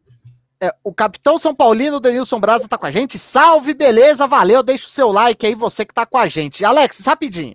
Não, só dizer que pode. Eu acho que é por inteligência do Abel mas acho que não é por acaso. Quando o Davidson joga, o Luiz Adriano vai para o banco, o Rony também não joga por um motivo ou por outro. Porque eu acho que o Rony funciona muito trocando de posição com o Luiz Adriano. o Luiz Adriano tem capacidade de passe para lançar o Rony. O Rony vai muito bem perto do gol. Com o Davidson, isso nunca vai acontecer. E aí o Rony também não tem tanta função. E aí ele acaba trocando os dois. Eu acho interessante isso. Que parece que uma peça depende muito da outra para funcionar. Bom, o Danilo, daqui a pouquinho eu vou responder o comentário do Danilo Silva aqui, porque temos que avançar. Afinal de contas, a gente vai falar do Corinthians também. Após, após derrota para o Red Bull e o um empate sem futebol nenhum contra o Bahia, o Jô ganhou as manchetes por conta das chuteiras verdes que ele usou contra o Bahia. O atleta foi multado pela diretoria. O debate é: multa é exagero ou o centroavante, o Jô, agiu errado ao colocar chuteiras verdes? Carlos Borges. Cara, quando a gente fala de Corinthians, a gente sabe que Corinthians e Verde são atônitos. E todo mundo sabe disso. Tenta entrar no, na Neoquímica Arena com uma camisa verde, para você ver o que a torcida não faz. Ou que a, o, acho que você nem consegue entrar no estádio com uma camiseta verde. E a gente, no, no histórico recente do Corinthians, é, acidente da Chapecoense. O Corinthians estampou o logo da Chape na cor preta. A Chapecoense tem um distintivo verde. Isso causou uma polêmica na época. Quando a Medial patrocinou o Corinthians em 2008, isso eu li na matéria do Vessone que saiu agora há pouco no meu timão. Quando a Medial é, foi patrocinar o Corinthians em 2008, que era verde, foi para azul. Então, eu acho que faz total sentido. E, e, e, meu, ninguém falou pro Jô no vestiário, cara, você tá com uma, uma chuteira que é, que é verde, né? Não, é azul turquesa. Tá bom, mas é verde, né? Ninguém chegou nele e, e disse isso. Então, eu acho que sim, o Jô errou, ainda mais que é um, é um jogador que foi projetado pelo Corinthians, né, revelado lá em 2005, bicampeão brasileiro, sendo um dos protagonistas em 2017. E eu fico pensando, pô, onde que esse cara tá com a cabeça? Se, eu, teve um, um episódio que teve um programa no YouTube, agora não lembro quem, o cara chegou de chuteira verde no, no CT do Corinthians, no Joaquim Grava, e o André Balada foi tirar satisfação com o cara e falou assim: pô, como que você tá de chuteira verde aqui? Então, é, eu acho que é óbvio, né? Um senso comum. Corinthians e Verde são atômitos e o Corinthians sim agiu certo em ter multado o jogo, só que eu não entendo por que, que um jogador do Corinthians vai entrar é, num campo de chuteira verde. É, o jogo foi revelado em 2003, só para só ratificando rapidinho. O Muito obrigado. O, o Alexis também vai falar sobre o Corinthians, sobre o jogo, na verdade. Eu tô desde ontem, eu vou participar do Aqui é Corinthians amanhã também, e eu tô desde ontem pilhando o grupo que eu acho que eu vou apanhar amanhã no Aqui é Corinthians. Porque eu tenho uma opinião muito clara sobre isso. Primeiro, a chuteira é azul. E a prova disso é: o Jô treinou com ela na sexta, teve foto divulgada e ninguém falou nada. Não existe jogador de futebol profissional tirar uma chuteira da caixa na hora do jogo e botar ela escondido na hora de ir pro gramado. Todo mundo viu a chuteira e todo mundo viu que a chuteira era azul. Acontece que na TV a chuteira ficou verde.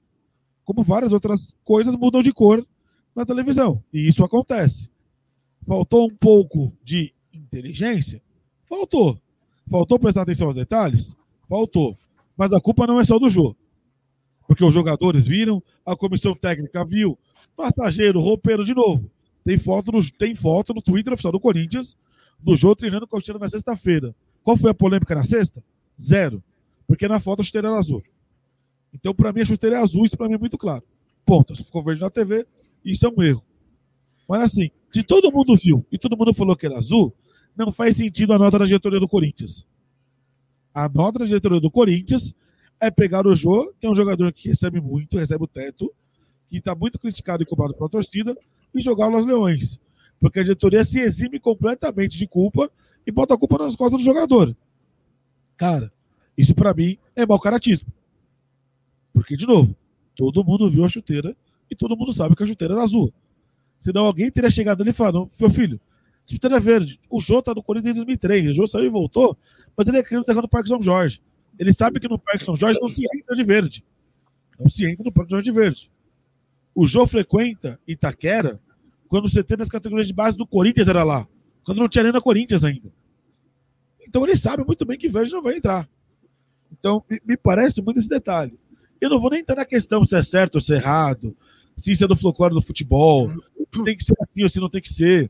Se a história do corintiano usar verde só agradece o rival Palmeiras, ao invés de falar do próprio Corinthians, eu não vou entrar nesse mérito porque para mim isso é bobeira.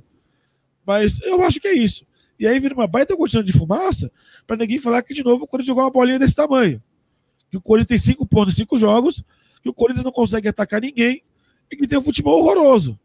Que tá trocando o Bruno Mendes pelo Nonato. Nem para trazer o Bosquilha, que é uma posição que o Corinthians precisa. Vai trazer o Donato, que é mais um meio-campista igual a todos os outros que o Corinthians tem.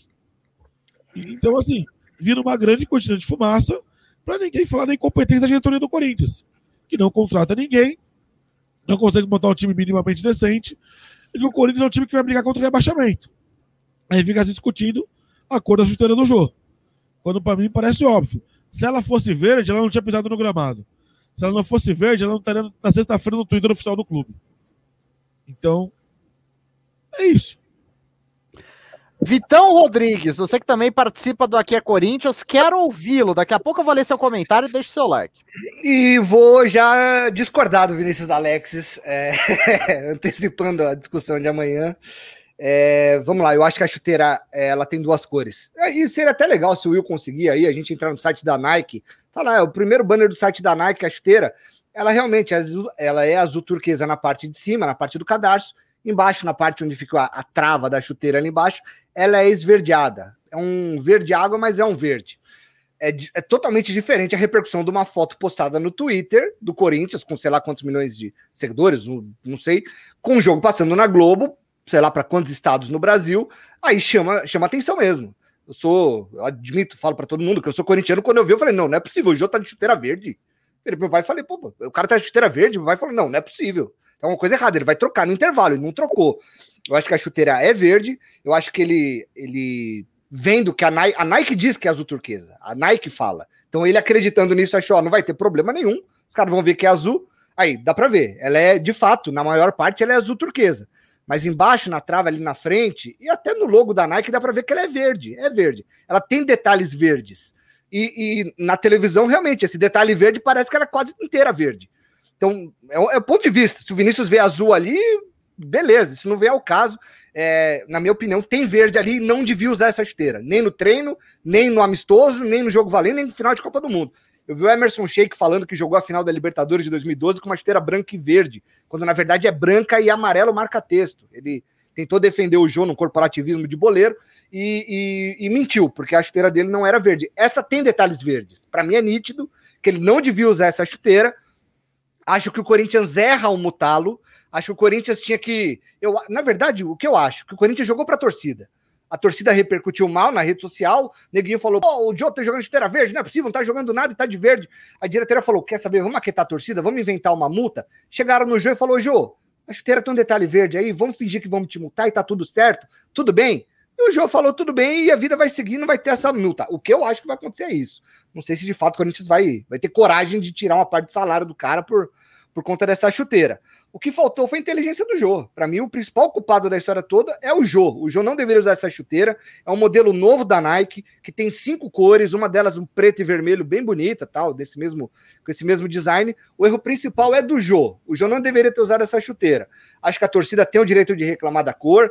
Eu sou torcedor de arquibancada, mas inúmeras vezes no Paquembu, no Morumbi, eu vi torcedor ter que tirar a camisa é, porque ele tá com uma camisa um pouco mais esverdeada, um pouco um verde água. Muitos torcedores de volta gritam: tira, tira, e o cara vai lá e tem que tirar. Isso já vi várias e várias vezes no Paquembu acontecendo e no Morumbi também. A torcida tá certa de reclamar, a diretoria tá errada de multar. O que eu acho que era a atitude correta da diretoria do Corinthians. Chegar ontem depois do jogo falar: ó, falamos com o Jô, o Jô, de acordo com a Nike, que é fornecedora de material do clube, diz que a cor é azul turquesa, tá aqui, ó, é azul turquesa, caso encerrado e vida que segue. Acho que multar só faz repercutir ainda mais uma história que é banal. O que pega mesmo é o que o Vinícius disse, ele tem razão. Dentro de campo, o futebol do Corinthians é super preocupante. De novo, um primeiro tempo ridículo, um segundo tempo melhor. Quando o Silvinho libera o Fagner para chegar mais ao ataque e segura um pouco mais o Gabriel, o Corinthians melhora, cria até três boas chances de gol, que é muita coisa. Mas para ser, ser minimamente competitivo, esse time precisa melhorar e muito, Will Ferreira. Antes do Carlos Borges, que pediu a palavra, só uma coisa. É, cara, estamos em 2021 e a gente tem que alertar um jogador de que o Corinthians não pode usar verde, um jogador que foi criado no Corinthians. Isso para mim sabe não disso. tem o menor disso, cabimento. Não, ele, para ele não é verde, para ele é azul. Ele entende assim como Vinícius, que não tem verde que não teria problema. Mas tem verde, é isso. Não, não mas não sou só eu. Acho que o João não sabe disso, gente. Todo mundo entendeu isso. Porque todo mundo viu a chuteira e ninguém viu o problema. É, de novo. Assim, é estranho mesmo. Sexta-feira ninguém viu problema também.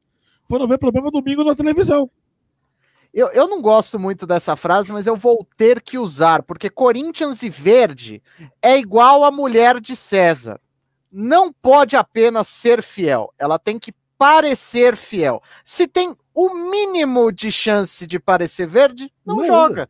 E isso é culpa do Jô, isso é culpa da, da diretoria, do roupeiro, de absolutamente todo mundo. É inacreditável. Ontem, quando eu vi, eu tava vendo na casa de um amigo, eu vi isso. Eu falei, mano, não, não. Não. Não é possível! Não é possível! Carlos Borges. Ah, não, é. Eu concordo, né, com o, o Vinícius, com o Vitor, até com você. É um assunto irrelevante? É, mas são essas pequenas irrelevâncias que fazem o futebol ser apaixonante. Só para lembrar também, lá atrás, nos anos 80, quando em 87, quando os, os 12 grandes né, organizaram o Brasileirão e a Coca-Cola estampou a, o patrocínio em todos os clubes, chegou no Grêmio, o Grêmio falou: não, não vou colocar a marca da Coca-Cola em vermelho. Então é uma coisa que está na, na, nossa na cultura do futebol brasileiro, não só brasileiro, no mundo. Barcelona não usa camisa branca por conta do Real Madrid. É, enfim, são diversos casos. É, é irrelevante? É a gente tira em pauta a péssima partida do Corinthians ontem? Tira. Mas faz parte do futebol e é isso que faz com que a gente chama esse esporte que deixa a gente mais louco do que feliz, né? E, e pior que não é só futebol, né? O Will Ferreira, que é um grande admirador da cultura brasileira, sabe que lá, lá em Parintins, a Brahma, a cerveja Brahma, com seu rótulo vermelho, ela teve que fazer latinhas, 30, 40 mil latinhas na cor azul, para o pessoal do Boi Caprichoso, né, que é a cor azul lá do Festival de Parintins, Festival de Parintins pudesse tomar sua brama na lata azul e tirar foto azul, porque ele é azul, pô. Ele não quer saber da lata vermelha. Então, não é só no futebol. A rivalidade tem dessas coisas, seja qual, for, qual esfera que for. É, enfim, é, é, isso, é isso. É irrelevante, mas acho que a discussão é válida. Eu vi muita gente menosprezando a discussão. Ah, futebol brasileiro falando disso, coisa retrógrada. Eu acho que não. Acho que é uma, a, a reclamação do torcedor é procedente. Eu acho que o assunto pode ser debatido, sim.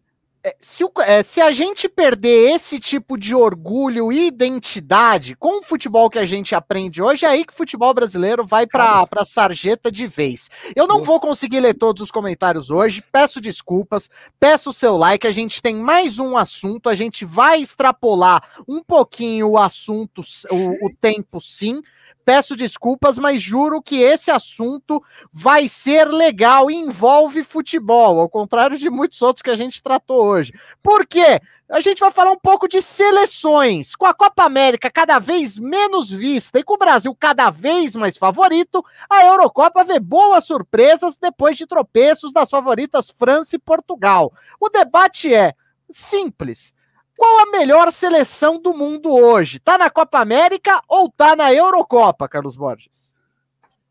Eurocopa disparado. É, eu, eu, confesso que eu não tô assistindo essa Copa América, mas é por questão de esquecimento mesmo. Jogo às seis e nove horas, é, é uns horários muito, sei lá, estranhos. É, é nossa, até parece que foi organizado às pressas, né? Meu, que coisa estranha. É, e, a, e, além do mais, a, o fator torcida da Euro é, é uma coisa cativante, né? A galera vacinada, na teoria deveriam usar máscara e respeitar o distanciamento, mas a galera está se aglomerando também, que é um erro. Mas os jogos são de outra qualidade, jogadores de, de alto nível. E qual é a melhor seleção do mundo? Eu não sei qual é, mas com certeza está na Eurocopa. Eu gostei que ele foi célere. Eu coloquei Copa América porque tem gente, inclusive algumas boas pessoas que eu gosto de acompanhar que falam que a melhor seleção do mundo hoje é do Brasil. Então, eu, eu particularmente discordo, mas tô aqui para debater. E outra coisa, do, do nível da Copa América, se não for o Brasil, não é outra. Não sei se vocês puderam ver a Argentina e o Uruguai. Olha, cair de moto doeria menos, Vinícius Alex. Gostei. A Argentina e o Uruguai foi um jogo digno de futebol brasileiro, né? É um jogo jogado no país certo. Foi, foi um jogo digno de Corinthians e Bahia. Assim, foi uma coisa sofrível, apesar de Messi, Cavani, Soares e companhia limitada. Aliás, o Uruguai estava empatando com o Chile e a Copa América é tão maravilhosa que depois de duas rodadas o Brasil está classificado. O Brasil se classificou com a, com a vitória do Peru ontem sobre a Colômbia, jogando dois jogos de quatro. Assim, maravilhoso, né? É um regulamento extraordinário, assim, tá de parabéns.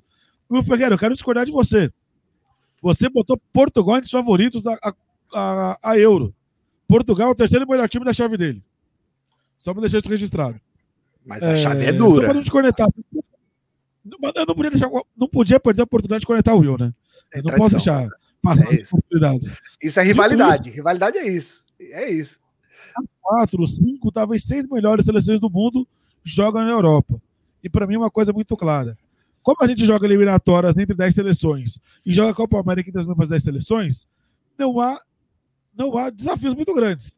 Os desafios são exatamente os mesmos ano após ano. Né? Então faz 15 anos que a gente joga contra o Uruguai de Cavani e Soares. Faz quase 15 anos que a gente joga contra a Argentina do Messi. E, e, assim, é a mesma coisa. Ano após ano, Copa América após Copa América. E aí chega na, na, na Copa do Mundo, que é o, é o momento decisivo, e as seleções europeias que jogam entre elas e que tem um nível maior, acabam se destacando, como a gente viu em 2006, em 2010, em 2014 e em 2018. Não é por acaso que eu estou com o meu agasalhinho da seleção francesa, porque Les Bleus são a melhor seleção do mundo. Indolente, preguiçosa, com um jogo com freio de mal puxado. Mas a seleção da França é extraordinária. E, e para mim, não, não dá para colocar Copa América e Eurocopa na mesma frase. E aí, só para fazer um parênteses: é maravilhoso ver estádio cheio, com torcida, mas o que acontece na Hungria é uma aberração. O, o Orbán faz no, na Hungria o que o presidente da República faz no Brasil. Usa o futebol para promover negacionismo muito claramente. É, eu tenho uma opinião não muito distinta, mas tem um ponto de discordância com o Alexis e com o Carlos Borges. Mas antes quero ouvir Vitão Rodrigues. Eu concordo com o Vinícius. Para mim, o melhor time do a melhor seleção do mundo ainda é a seleção francesa, campeã do mundo em 2018. É, eu acho que nenhuma seleção do mundo tem jogadores de nível de Kanté, Pogba, Griezmann, Benzema e Mbappé. Acho que esses cinco são talvez os melhores jogadores em suas posições. A gente vai discutir Neymar e Mbappé, talvez, sei lá, o Kanté com Casemiro, não sei. Eu acho que para mim, em nome selecionado de jogadores, a França tá, tá à frente de todas as outras. É, eu acho que a do Brasil é a segunda seleção. Com a Itália chegando ali, viu? Eu vi os jogos da Itália e os jogos da Itália me agradaram. Jogou sempre bem, sempre. Mesmo o jogo de ontem, que não tinha tanta importância, fez o resultado, conseguiu mais três pontos, campanha de 100% tá o Locatelli jogando muito, alguns jogadores muito bem, jogando muito bem, o Jorginho brasileiro jogando muito bem, mas eu acho que o melhor time é a França e tá lá. é, eu, eu, por exemplo, eu também tô igual o Carlos, os, os horários estão me confundindo tudo. Eu tô vendo agora, tá passando Argentina e Paraguai aqui na ESPN, tá 1x0 pra Argentina, é, mas o jogo do Uruguai e Chile, que em outros tempos seria um jogo que eu com certeza pararia para assistir, foi agora, 6 horas, eu nem vi, foi 1 a 1 o Soares fez gol, eu nem vi, e nem me interessei em ver o tanto que conseguiram esconder a Copa América por culpa da organização e, enfim, das emissoras, talvez. Eu não sei se. Não, não, pensei direito a respeito disso, mas acho que tem a ver. Eu fiquei sabendo que a Disney tinha comprado os direitos assim no dia que anterior à estreia. Vai passar tudo na, na ESPN na Fox? Vai. Pô, nem sabia, para mim era só SBT, mas isso é outra discussão. É, eu, eu, acho que o Brasil não tem muito o que fazer, a questão é geográfica. O Brasil tem só as datas FIFA de amistosos para jogar com as seleções da Europa enquanto uh, e tá até fazendo isso. Acho que fez nesse ciclo até a Copa de 2022. O Brasil jogou com mais seleções é, europeias, mesmo na, na Copa do Mundo de 2018, antes de enfrentar de ir para a Rússia. O Brasil fez alguns amistosos interessantes com a Croácia. Eu lembro do Brasil pegando a Croácia e ganhando bem da Croácia. Acho que o último jogo antes da Copa. E a Croácia vice-campeão do mundo. E o Brasil foi lá, pegou e passou fácil. Acho o time do Brasil muito bom, muito bom. Acho, acho, honestamente, o segundo, a segunda melhor seleção do mundo. Mas a gente tem um pé atrás, a gente tá um passo atrás da França e a gente sente mesmo, a gente sofre. Quando pega um europeu, um time mais preparado, a gente sofre. Não é à toa que a gente tá desde 2002 aí sem conseguir ganhar de nenhum europeu em mata-mata. Acho que não é, não é à toa, não é à toa. Uh, antes de passar para os nossos palpites, peço sempre o seu like, peço desculpas que hoje chegou muito comentário, então eu peço desculpas. Vamos lá. Para mim, a França tem, a, tem as. Isso, boa, Carlos Borges, obrigado. Para mim, a França tem as melhores individu... individualidades do mundo. Isso daí, para mim, é quase que inegociável, mas não é a melhor seleção do mundo para mim. Como time, eu prefiro Portugal. Sim. Não. Sim, sim. Uh, uh, vamos lá né, cara? Vale com Danilo não dá. Não dá. Não dá, não dá, não dá, são, São, são os dois volantes é que fazem o que só o Kanté faz. O problema é que o Kanté é talvez um dos melhores volantes da história do futebol e a gente precisa começar a discutir isso. O Kanté é, é um nível de, de, de jogador que é muitíssimo extra classe, muitíssimo.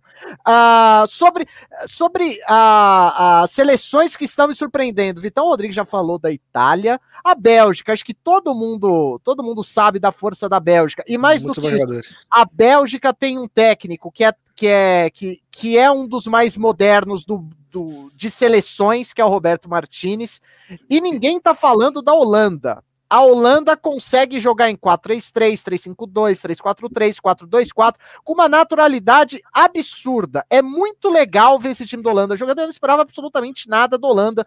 Tô bastante surpreso com esse com, com essa Holanda do, do Frank de Boer. Sobre o Brasil, acho que tá no bolo para ser uma das melhores do mundo, sim. Só que eu, sendo bem sincero, eu não sei o que acontece. O, o, o, Vitão tentou passar por isso, falou que o Brasil sente e sente mesmo. Só que é um. É um parece que quando os nossos joga os jogadores do Brasil se confrontam com jogadores que eles estão acostumados a jogar com uma camisa de seleção europeia, parece que dá uma baixada no, na moral muito estranha. É um negócio que não entra na minha cabeça, sendo bem sincero, um negócio que eu, eu, eu tenho alguma dificuldade de entender. Sei que o Tite não é um cara test, é, testado na Europa e isso pesa também, mas é de. É, é, me, me cheira a motivação dos jogadores. É, é isso que eu sinto. Vai você, primeiro Carlos Borges, que pediu a, primeira, a, a palavra primeiro.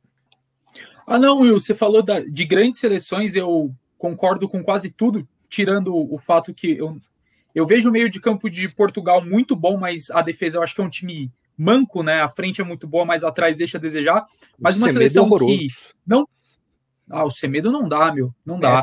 É, o Rui Patrício também é, fica nessa, vai bem ou vai muito mal. Mas uma seleção que me chama muito a atenção, não vai, não para agora, né? Mas para o futuro é a seleção da Inglaterra. A Inglaterra vem com uma geração muito forte, é, ainda não despontou nessa Euro, também acho que muito é, difícil despontar agora em 2022, mas para 2026 não tenho dúvida que essa seleção vai dar trabalho.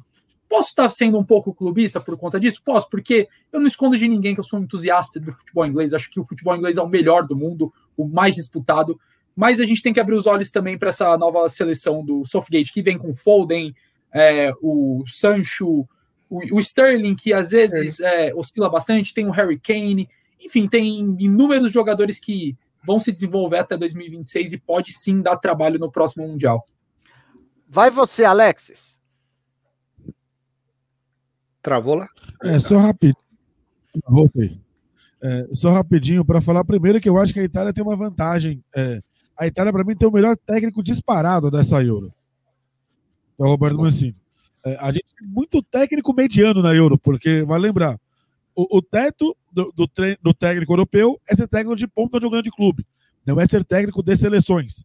A gente não imagina o Guardiola comandando a Espanha ou o, o, o, Jürgen Klopp comandando a Alemanha.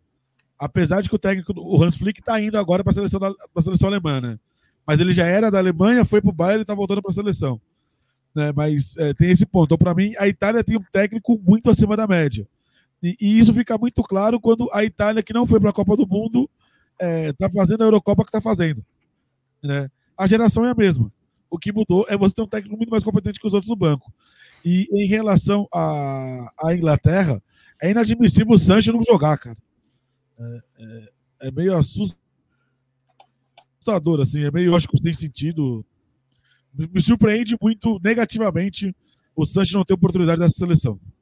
É, antes de só passar para os nossos comentários, só para falar que Aquela Itália do Giampiero Ventura era um negócio medonho, que não foi para a Copa com insigne no banco. O cara morreu com insigne no banco. O, o, Roberto Mantini não é o meu treinador favorito, mas realmente é outro nível quando comparado ao Giampiero Ventura, que, salvo engano, nessa temporada estava no Torino, que quase caiu. É um negócio meio surreal. Como, como que esse cidadão treinou azul, hein? É um negócio que certas coisas a gente não tem como, como e, medir.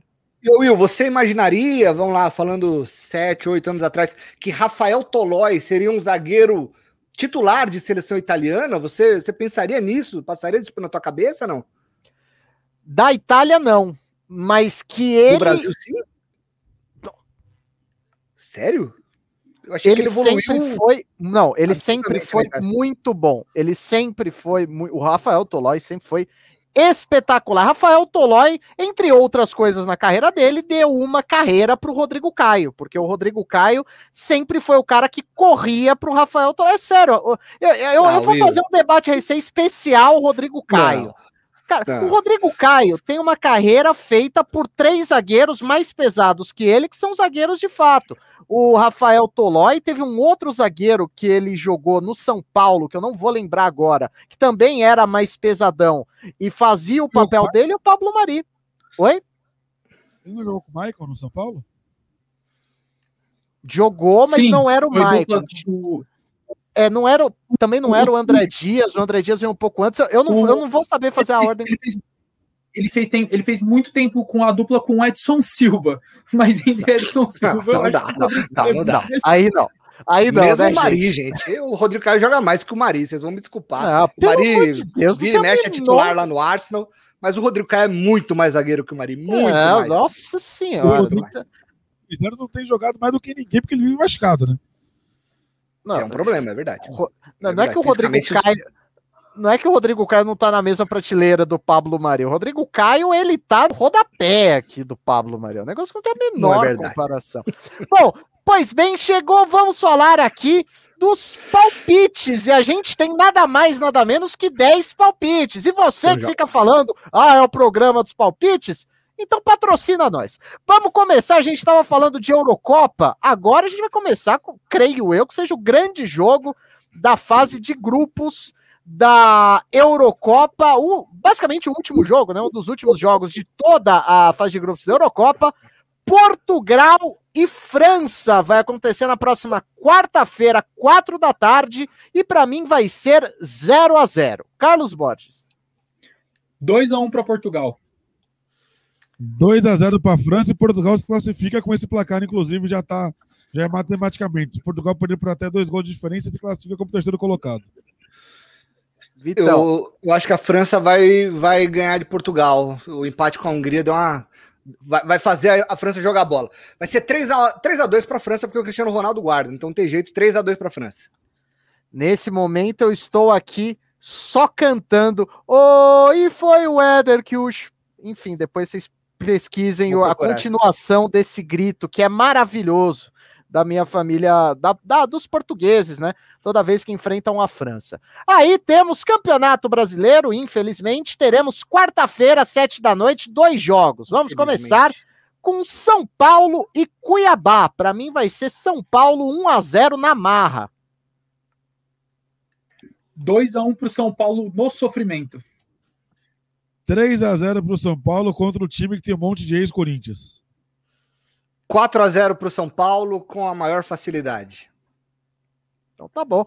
No mesmo horário, quarta-feira, às sete da noite, a gente tem também Red Bull e Palmeiras. Esse é o jogo. Lá no, no, é no Nabi, Nabi Abi Shedi. Para mim vai ser um a um. O Red Bull Bragantino, né, ou Bragabu, vem numa, numa crescente muito boa, tá ali, tá ali dividindo a liderança né, do, do Campeonato Brasileiro, por isso o Palmeiras ganha de 1 a 0 é impressionante, né? O, o Red Bull adora pipocar para os grandes São Paulo. Impressionante. Não, Alex. O que ganha do, não, o Corinthians ganha todas. O Corinthians é, do Bragantino vi quarta passada. Só, só contra o Palmeiras. Vai, Alex. 2x1 um Bragantino. Vitão. Vai empatar 2x2. Jogão. Jogão. Melhor jogo da rodada. Esse eu não perco. Uh, a gente tem na quarta-feira, toda a rodada vai acontecer em uns horários completamente aleatórios, porque é claro que na quarta-feira, nove da noite, a gente. Eu, eu não aguento mais falar Brasil e Colômbia. Eu tenho a impressão que todo jogo do Brasil é contra a Colômbia. Não sei se vocês têm a mesma impressão que eu. Para mim, Peru, Brasil e Colômbia. É, Brasil e Peru é bruto também. também tá... Brasil e Colômbia vai ser 2 a 0 pro Brasil, para mim, Carlos Borges. 1 a 0 pro Brasil.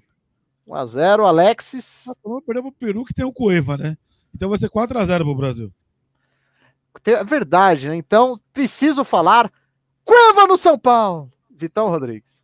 Eu, o Vinícius roubou meu, meu placar, vai ser 3x0, então. Eu ia falar 4x0, 3x0. 3 a 0 teremos na quinta-feira, 7 da noite, Corinthians e Sport. Olha, eu não sei se eu vou trabalhar nesse jogo, mas esse eu pagaria, eu teria que receber dobrado para fazer. 0 a 0 Só fala empate, velho. Só deu vitória pro São Paulo, o resto tudo empate. Eu acho que vai ser o. Esse jogo tá com cara de empate também. Ai. Acho que vai ser 1 a 1 1 a 1 Alexis. Sofrido. Vitão. 2 a 1 pro Corinthians, sofrido. 2x1 pro Corinthians sofrido. Peraí, que agora eu perdi. Aqui. Agora sim, quinta-feira teremos Grêmio e Santos. Quinta-feira, nove e meia da noite. Acho que o Grêmio vai conseguir os primeiros pontos no Brasileirão. Para mim, Grêmio 2 a 0 ah, Putz, difícil, hein? Vou de 3x1 pro Grêmio. 2x1 pro Santos. Acho que vai empatar 1x1. 1x1. Ruim pros dois. Grêmio Santos. Aí no domingo, 4 da tarde, a gente vai ter. Perdão, peraí, refluxo. Fluminense e Corinthians. E para mim vai ser 2 a 0 Flusão. 3x1 pro Fluminense. Uh, 2x0 Fluminense. Então. O Corinthians joga melhor fora de casa do que em casa. Eu acho que vai empatar o jogo. Acho que vai ser 1x1. Pênalti para Chapecoense hein, contra o Atlético Mineiro. 40 minutos no Mineirão. Pênalti para Chape pode empatar o jogo, hein? 1x0, é, hein? Tá 1x0 pro Atlético ainda. Magrelo. Narra aí, Vitão. Você quer narrar? Não, não, não. Vou narrar nada. Tá ali. E foi pênalti de VAR, hein? Foi pênalti claríssimo. É, não sei se foi o Arana, não sei quem fez. Só sei que o, o árbitro não deu. No VAR, ele deu. E aí o Perotti vai bater. O Everson ainda tá conversando com o árbitro. Mas vamos lá, ainda vai demorar um pouquinho. Dá pra, pra gente falar mais jogo aí. Beleza. Uh, tem, uh, a rodada também vai ter uns horários bizarros do fim de semana, porque no domingo, seis da tarde, a gente vai ter Brasil e Equador, esse grande de jogo. De novo. De novo. é, outro. Brasil 4 a 0 para mim. Ah, 2 a 0 pro Brasil. Vai ter 7 a 1 pro Brasil. Que isso? O Brasil que isso? Tá... tá na hora, né? O Brasil não vai tomar gol do Equador, não, velho. 7x0, acho que até vai. É, 5x0 pro Brasil. O time do Equador é muito ruim, muito fraquinho, muito fraquinho. Para essa Copa América tá bruto mesmo. No domingo, 8 da noite. Olha, esses horários não dá, né, gente? Domingo, 8 da noite, tem Palmeiras e Bahia. O Bahia é um time bastante equilibrado. Eu acho que vai ser Palmeiras 1, Bahia 1. 2 a 0 pro Palmeiras. 3 a 0 pro Palmeiras. O Bahia é um time equilibrado, é ruim. O time que não faz gol no Corinthians é um time ruim. Ponto. Esse é o critério. Eu... Então tá bom, o São Paulo é péssimo, né? Que São Paulo não fez gol no Paulistão do Corinthians.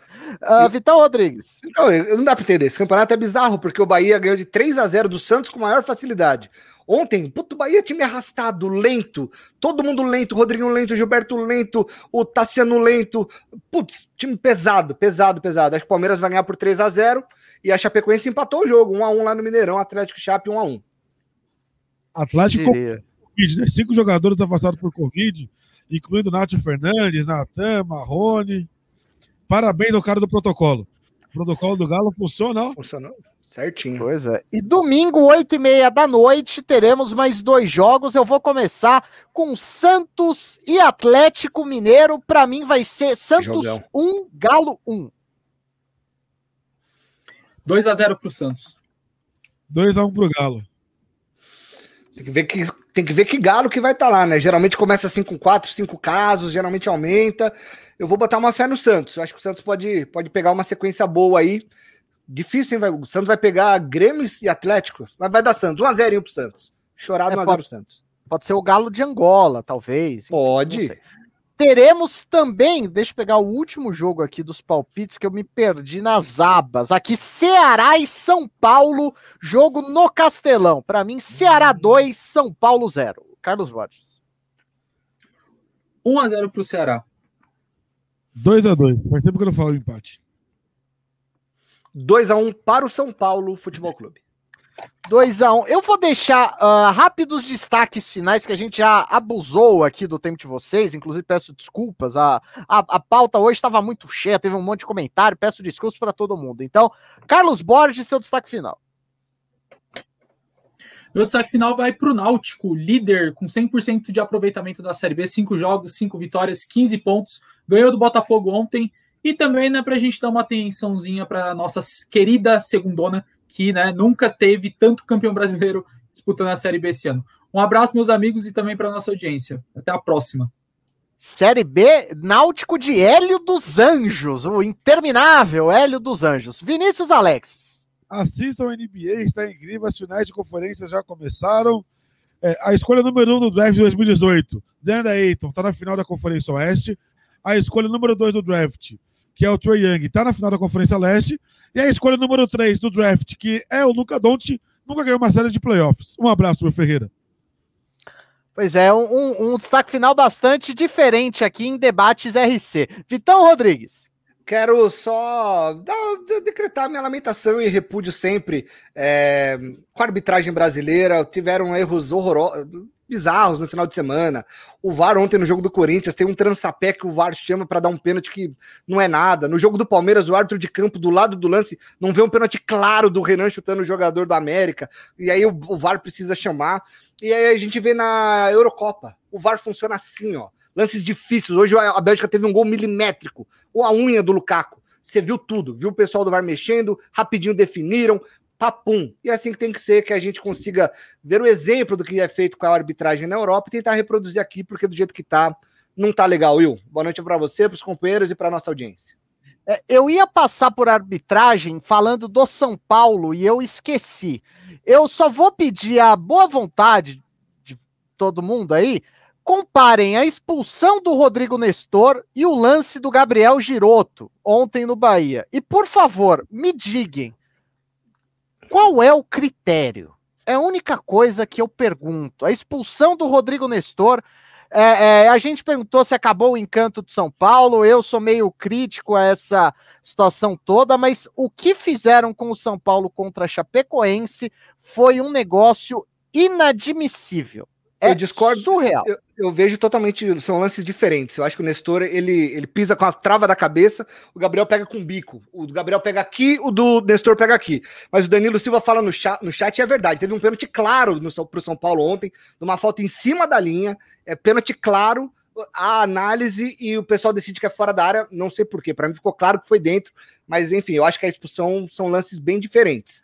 Eu acho que o pênalti é escandaloso. O pênalti para o São Paulo ontem era para ter sido marcado. É, eu, eu para mim, é, para mim é exato oposto. Para mim a expulsão é um negócio que não tem a menor, o menor cabimento e o pênalti eu não Realmente, pareceu, achou que foi fora da área. Não, para mim a, a, expulsão do Rodrigo Nestor é, é eu não, se eu fosse diretor de São Paulo, eu não esperava nem acabar o jogo. Eu pegava a ponte aérea e ia bater na CBF, ah. porque para mim não tem o menor cabimento. O pênalti realmente não. CBF. A CBF decide. Fala com quem? Não tem é. Não tem lá o mas não tem ninguém CBF. Ah, e lembrei, lembrei de uma coisa. Você, torcedor do São Paulo, não sei se você sabe quem é que vai apitar São Paulo e Cuiabá. Ricardo Marques Ribeiro, com e o Weber Roberto Lopes no VAR. Abre o olho, ó. Abre o olho. É mole! É mole, mas sobe. Com essa eu me despeço. Muito boa noite, até a próxima.